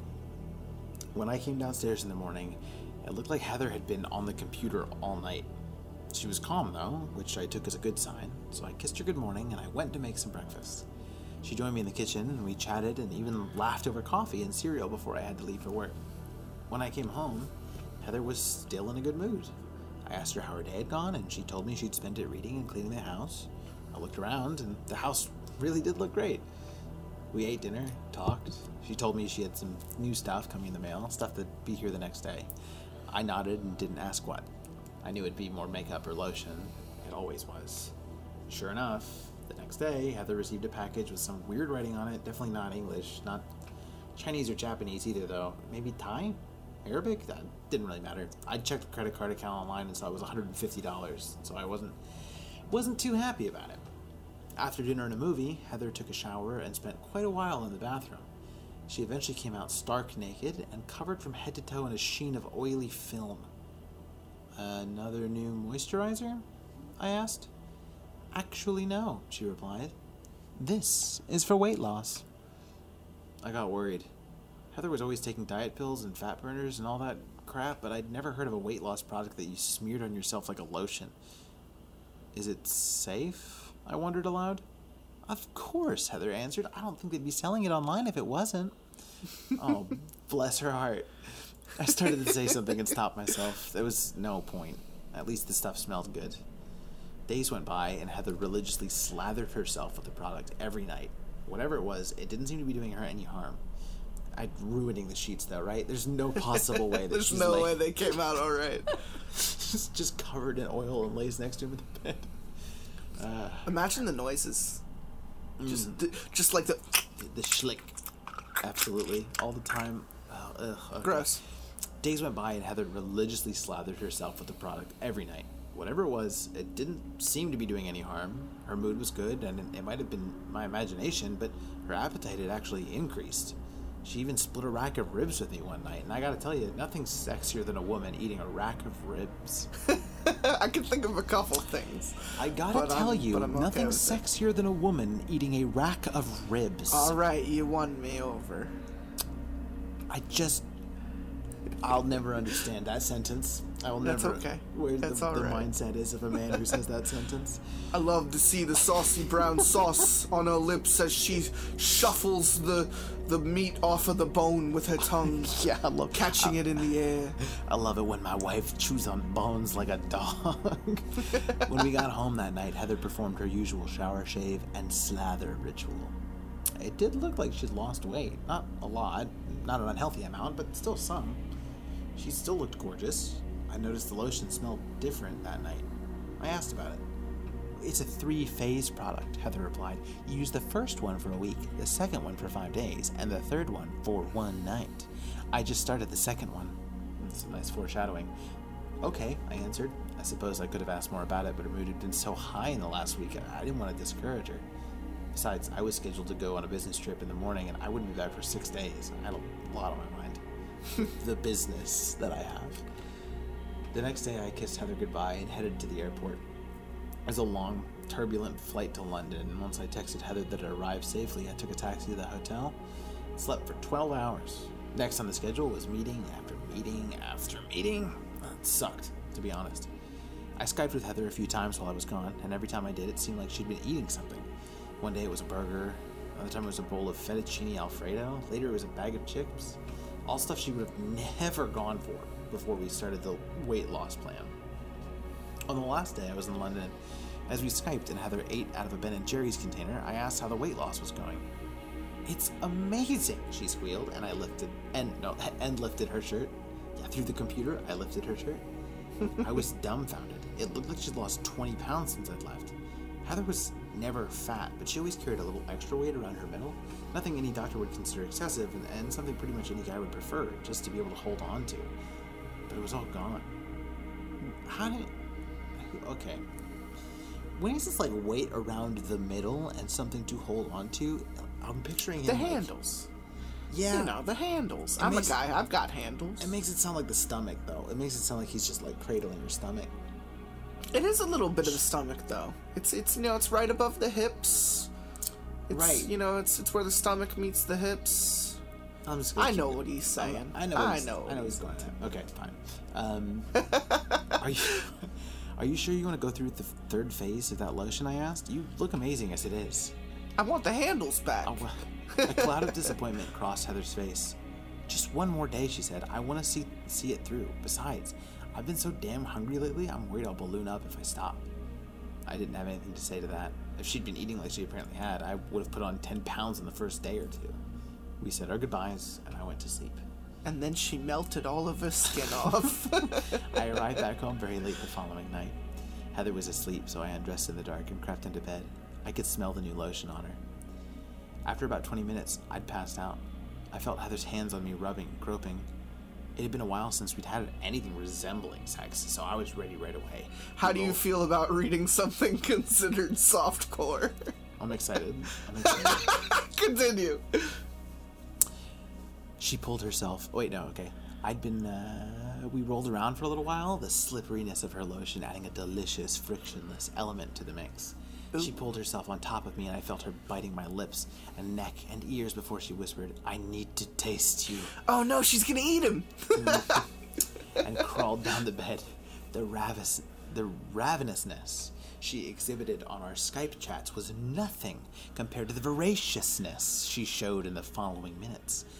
I was helpless to do anything other than run my hands over her slippery back and thighs and marveled at how thin she'd gotten since the last time I'd felt her.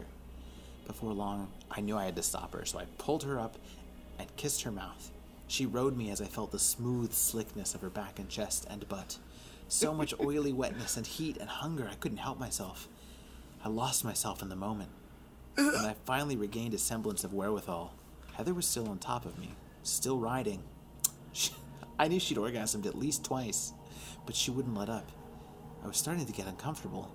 Her silhouette in the dark room was so much slighter than it had been over the years we'd been together. She looked like a new person. She felt like a new person. As she ground against me and mewled with mindless pleasure, I stared at her shape. In the dark, I couldn't make out details, but gradually a cloud that had been including the moon moved away and I could see more. Just enough to realize something was very, very wrong. I wrenched my arm backward and slapped the light switch near the, night the nightstand. I screamed. Heather sat still on top of me, grinding back and forth. Her skin was bright red and streaked with veins. No, it, it wasn't her skin. It's what had been behind her skin. The flesh was melting off her body. We were in a pool Called of it. greasy and pink and so terribly. Heather was sucking her thumb as she writhed against me, and I watched in horror. as She pulled her finger no. from her mouth, peeled back the thumbnail, and dragged her front teeth across the meat on its underside. Oh no, I don't like this. All right, I'm gonna tap out for a second while. Ugh, dude, fingernail shit gets me. Oh no, fingernail shit definitely gets me. Skin, ah, skin gets me. Ah, That scene, that scene in in uh, Black 9, Swan. Oh, I was gonna say Black Swan when she fucks with her fingernail and drags the skin all the way down her finger. Fucking kills me. The District You were gonna say 9's District Nine? where he like literally just starts peeling off all of his nails. It's, it's the Yeah. worst. No. Um, nope. I'm so hungry, she gasped. It feels so good to eat again. Heather, stop! I shouted, and I went. I went to push her off. My hand passed right through the meat of her shoulder, and I felt. I felt the bones dislocate. Rather than scream with pain, Heather groaned with hideous pleasure. She took her free oh. hand and pinched her left nipple. It came off between her thumb and forefinger. Panic overtook my desire to save my wife. I bucked my hips to get Heather away from me. My It- wife. he just fucking flings her with a massive Her clit fell off. It worked. I was able to get off the bed. Heather fell forward. As I scrambled for the phone to call 911, she turned on her side towards me. She was bleeding badly from her thighs. My push appeared to have caused major damage. Oh no.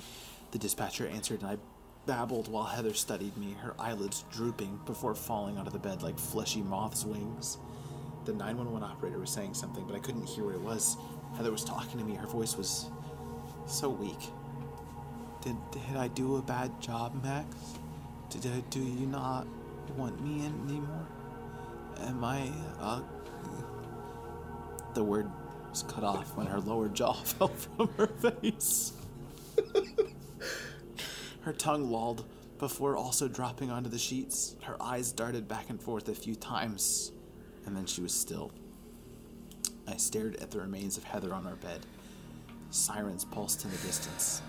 My erection pulsed in the foreground. In the distance. You're not ugly, sweetheart. I whispered to her, tears cascading down my cheeks. You'll never be ugly to me.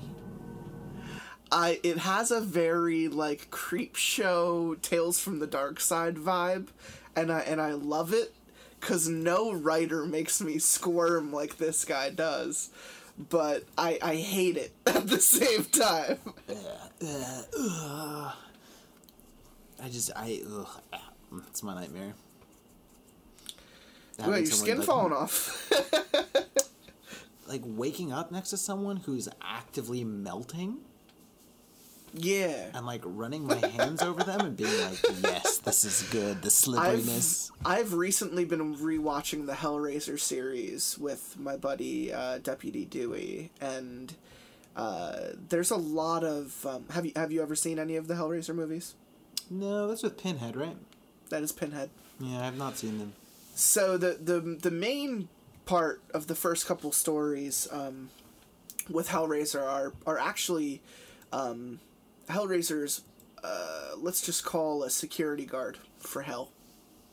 Him and his Cenobite posse.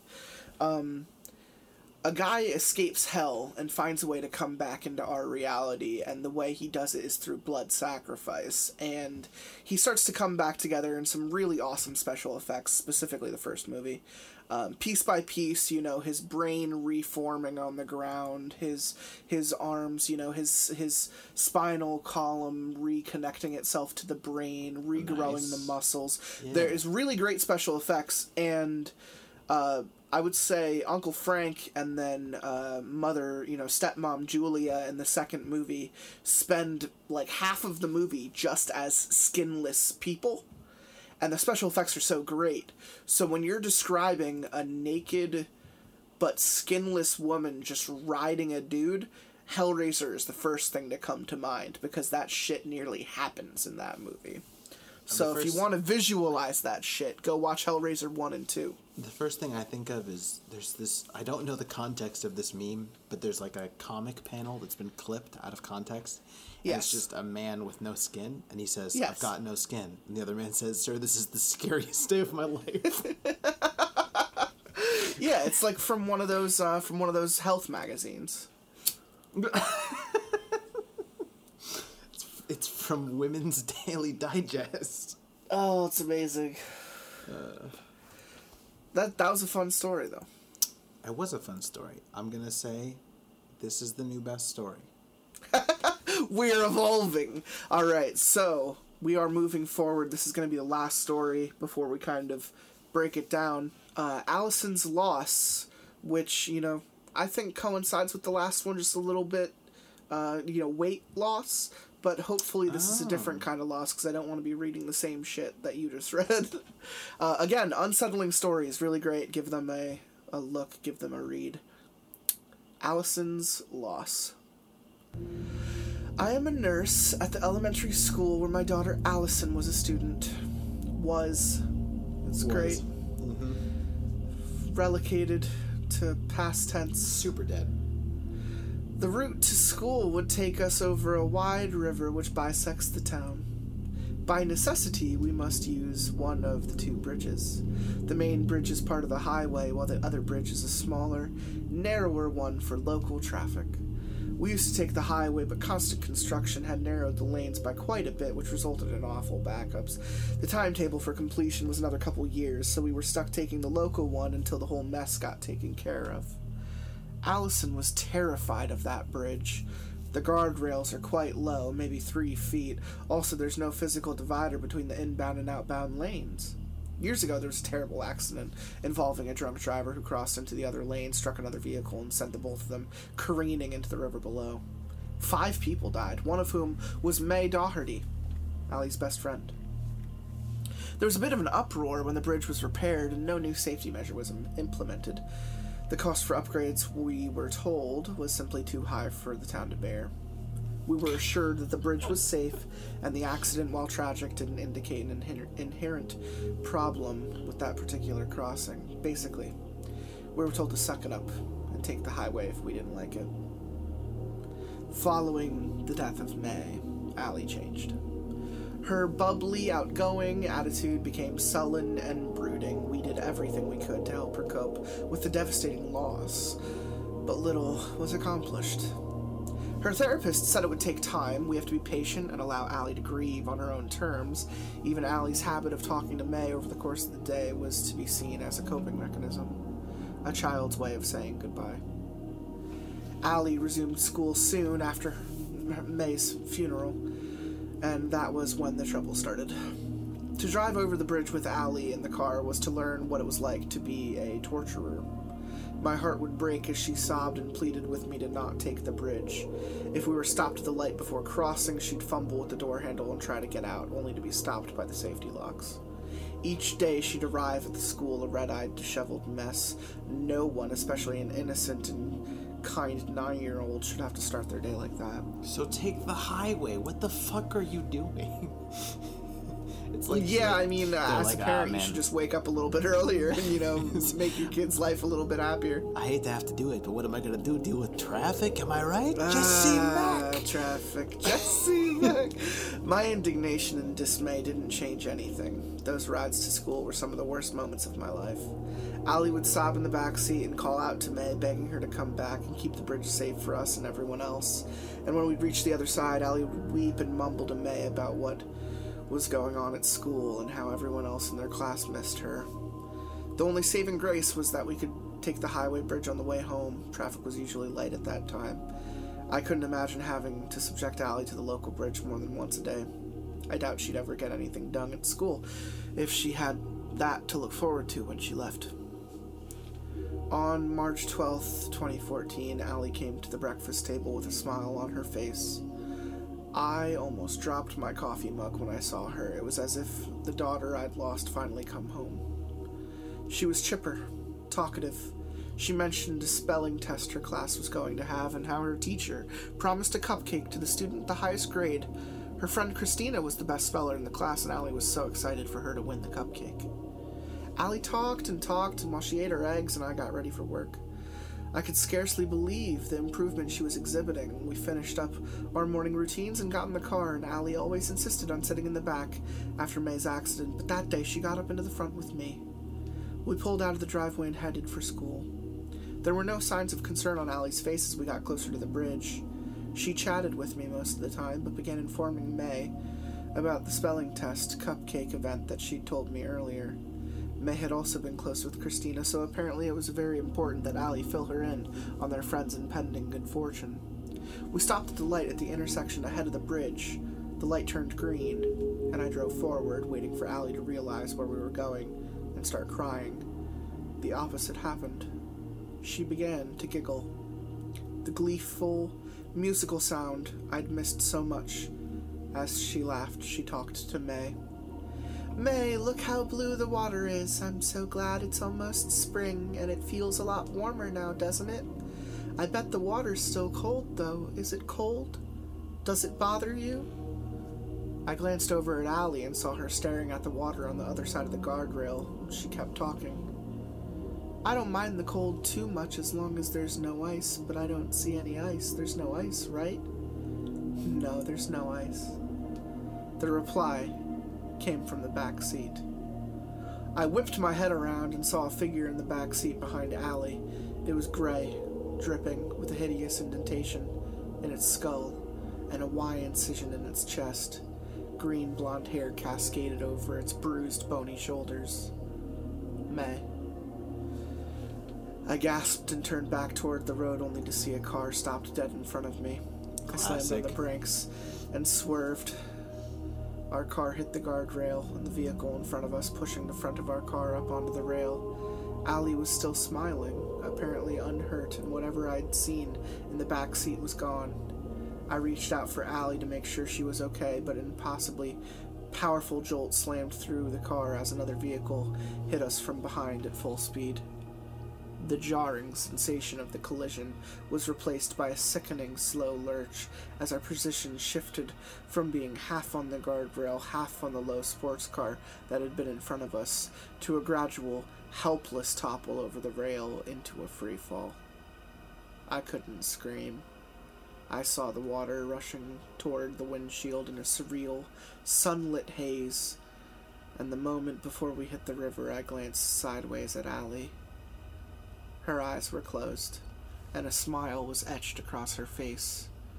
Nothing but the impossibility of the situation registered with me, so when I saw a gray hand reaching from the back seat and unlocking my daughter's seat belt, I felt a little more than acknowledgement. Then we impacted. I felt my collarbone splinter behind my seat belt. Pain and shock blinked white in my vision, and the breath was torn from my lungs. The car righted itself in the water and began to sink. Allie was embedded up to her neck in the windshield and was dangling over the dashboard in the useless, flaccid airbag.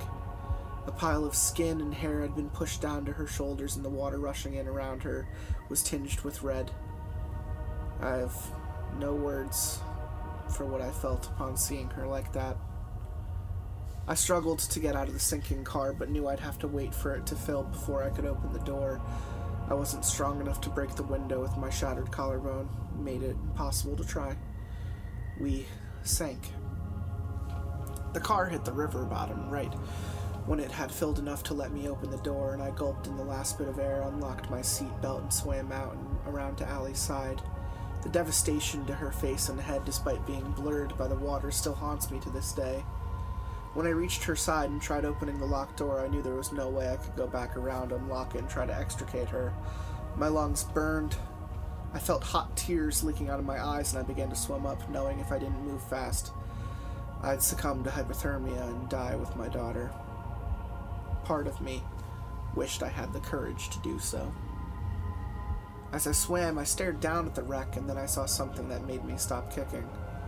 Another person was standing next to the car. I could see greenish blonde hair floating in a cloud around her gray head. It was May. She wrenched open the door and, with one powerful pull, removed Allie from the windshield. Blood bloomed from her head like the spores of a decapitated mushroom.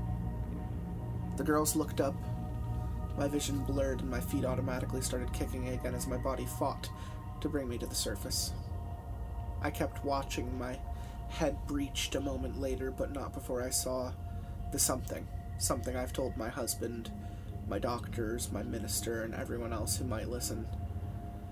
May and Allie joined hands and began to walk across the muddy bottom of the river in the direction of the lake it fed into.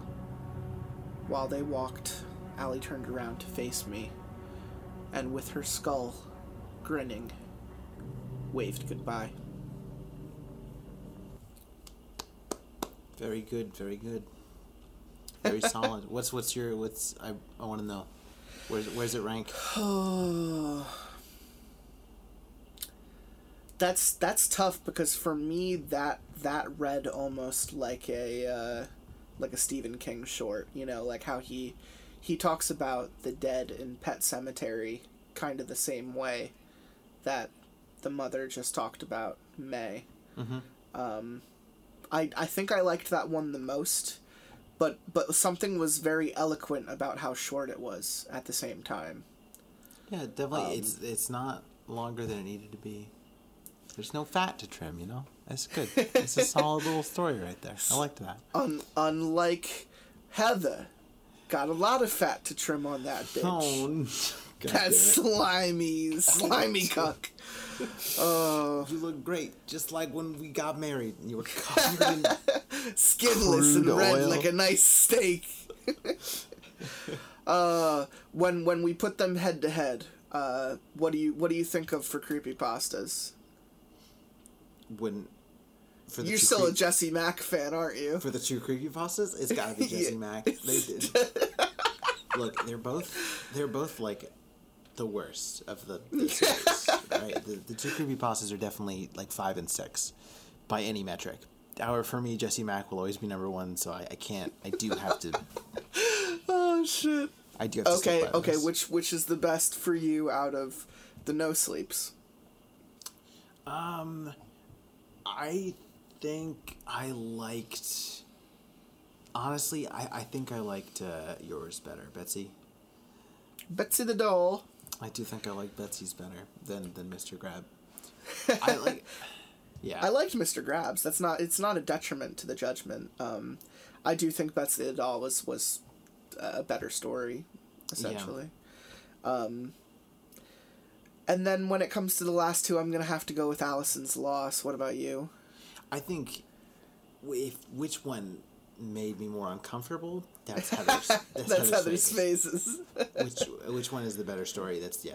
Yeah, I agree. Allison's loss is probably the best one we read. and then out of all of them that we read, which you're which are you going with? You're going with Jessie Mack. I think okay, my personal favorite is Jessie Mack. I think the best story, the best story is the one that you just read. Allison's loss is the best story that we read tonight. So I I love that you have this this dual notion of of what you're going back and forth with in your head.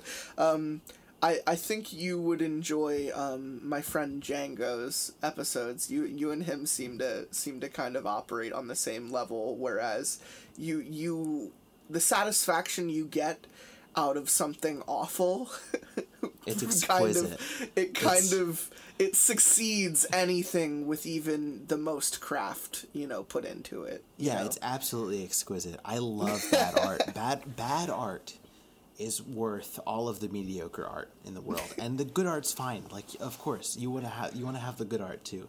But bad, genuinely reprehensibly bad art is why I get up in the morning. It's what brings me joy. I would say I would say there are definitely some some really bad stories in this show that people genuinely like. Uh, we we specifically read um, the world's worst Harry Potter fan fiction in one of our episodes, which is My Immortal. Yes.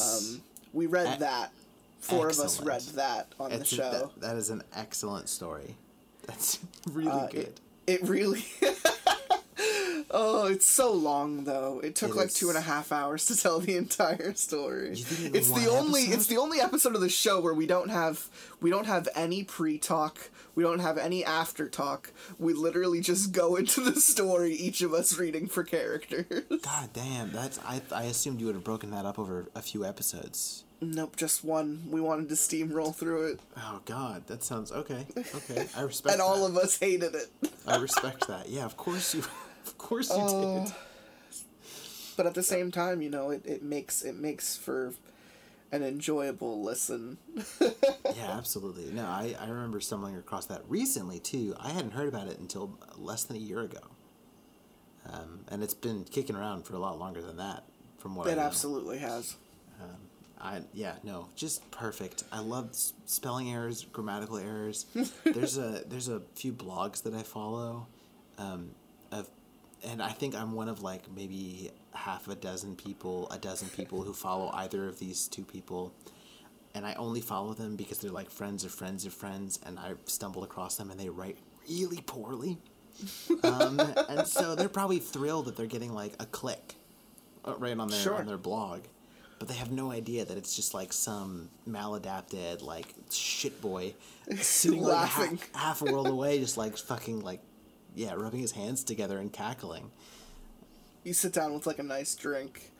You know, you, you, you get like a nice pillow, and then you scroll up on their page and you just read what you would consider like like great great reading material. yeah there's just too much there's too too much mediocre stuff. Everyone's making things. It's cool. It's fine. It's good. Express yourself. But like i i, I love people who can't seem to do it well.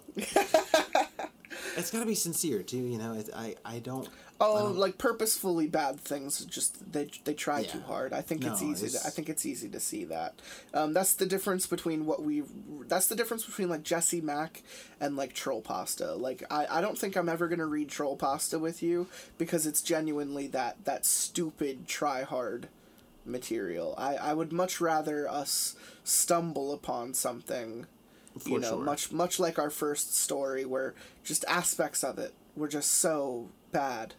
Um, but all in all, I did like the Bible camp story.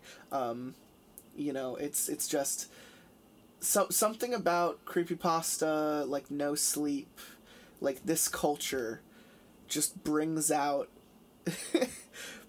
anyone who thinks they can be a fictional writer, and and they really just sit down and hammer out their life's work. And and you know, sometimes you get Jessie Mack. Jessie So. Mack. Jessie Mack. You're Jessie walking away with the Mack. Jessie Mack uh, trophy tonight. Um, I'm gonna make the paraphernalia. I'm going to become Matt, punch in all of my walls and play for a couple of like heroin-addled middle-aged. I guess it's good that we live a couple states away then, because I don't want to have to deal with that shit. I'm, gonna- gonna, hear about it. You need to, if if any material is developed, you need to send it to me so I could lose my mind. I'm gonna. um, how about this? I'm gonna throw up a, a Jessie Mack reference in my next uh, in my next YouTube video.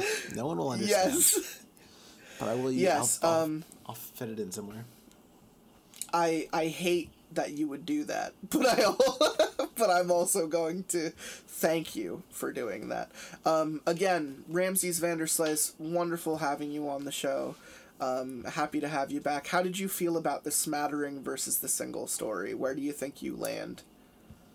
Um, I different strokes for different folks. You know, depends on the night. I think mostly I like longer stories because it allows writers to go wrong in more ways. That's very true. It's easy. The smaller the page, the smaller the page count, less less road to, to you know to creativity. Yeah, well, and also it's just like you. You never get to the point where like you're like, what do I write now? And that's when people write their worst stuff. It's when they feel like they need more. when they're in a corner. and they and they just have to keep writing. So that's that's sort of like my my favorite. But I like also very condensed pieces of fiction too because it allows you to to really succinctly pick it apart and see how it works.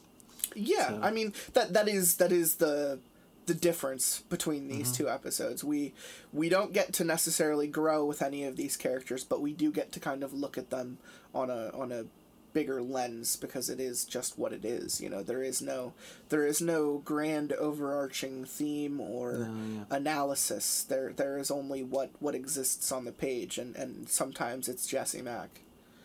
Sometimes it just is Jessie fucking Mack. So, uh, giving another shout out to Ramses Vanderslice, go check out his YouTube. Um, he's been doing a series where he's uh, basically uh, walking us around the void that he exists in. Um, I'm I'm enjoying the series, so I, I do hope that you continue to teach us more about the void and and Yeah, you know spacious here. left void, right void. I want to see more of right void. I feel like we only talked about it a little bit. Yeah, I didn't. It's not. um We don't really talk about right void too much. There's nothing much to see over there. Left void is really where it all everything else is where happening. it's all at. Mm-hmm. Yeah, uh, and and I appreciate uh, you coming. You know, f- recording with us from the void. I hope this has brought you um, a minute amount of of pleasure uh, to experience something that wasn't just the void. yeah, hu- human contact is um is nice. Doctors have, have said that to to uh, to people over the course of their lives, so I, I tend to believe them. It's been it's been nice for me too. You know, it's a, it's a good time. I'm glad you had me on. Uh, Ramses, is there any any last words? Anything you want to leave our listeners with? Uh, everyone should watch Splash. that's, that's all I have to say. I wait till the day's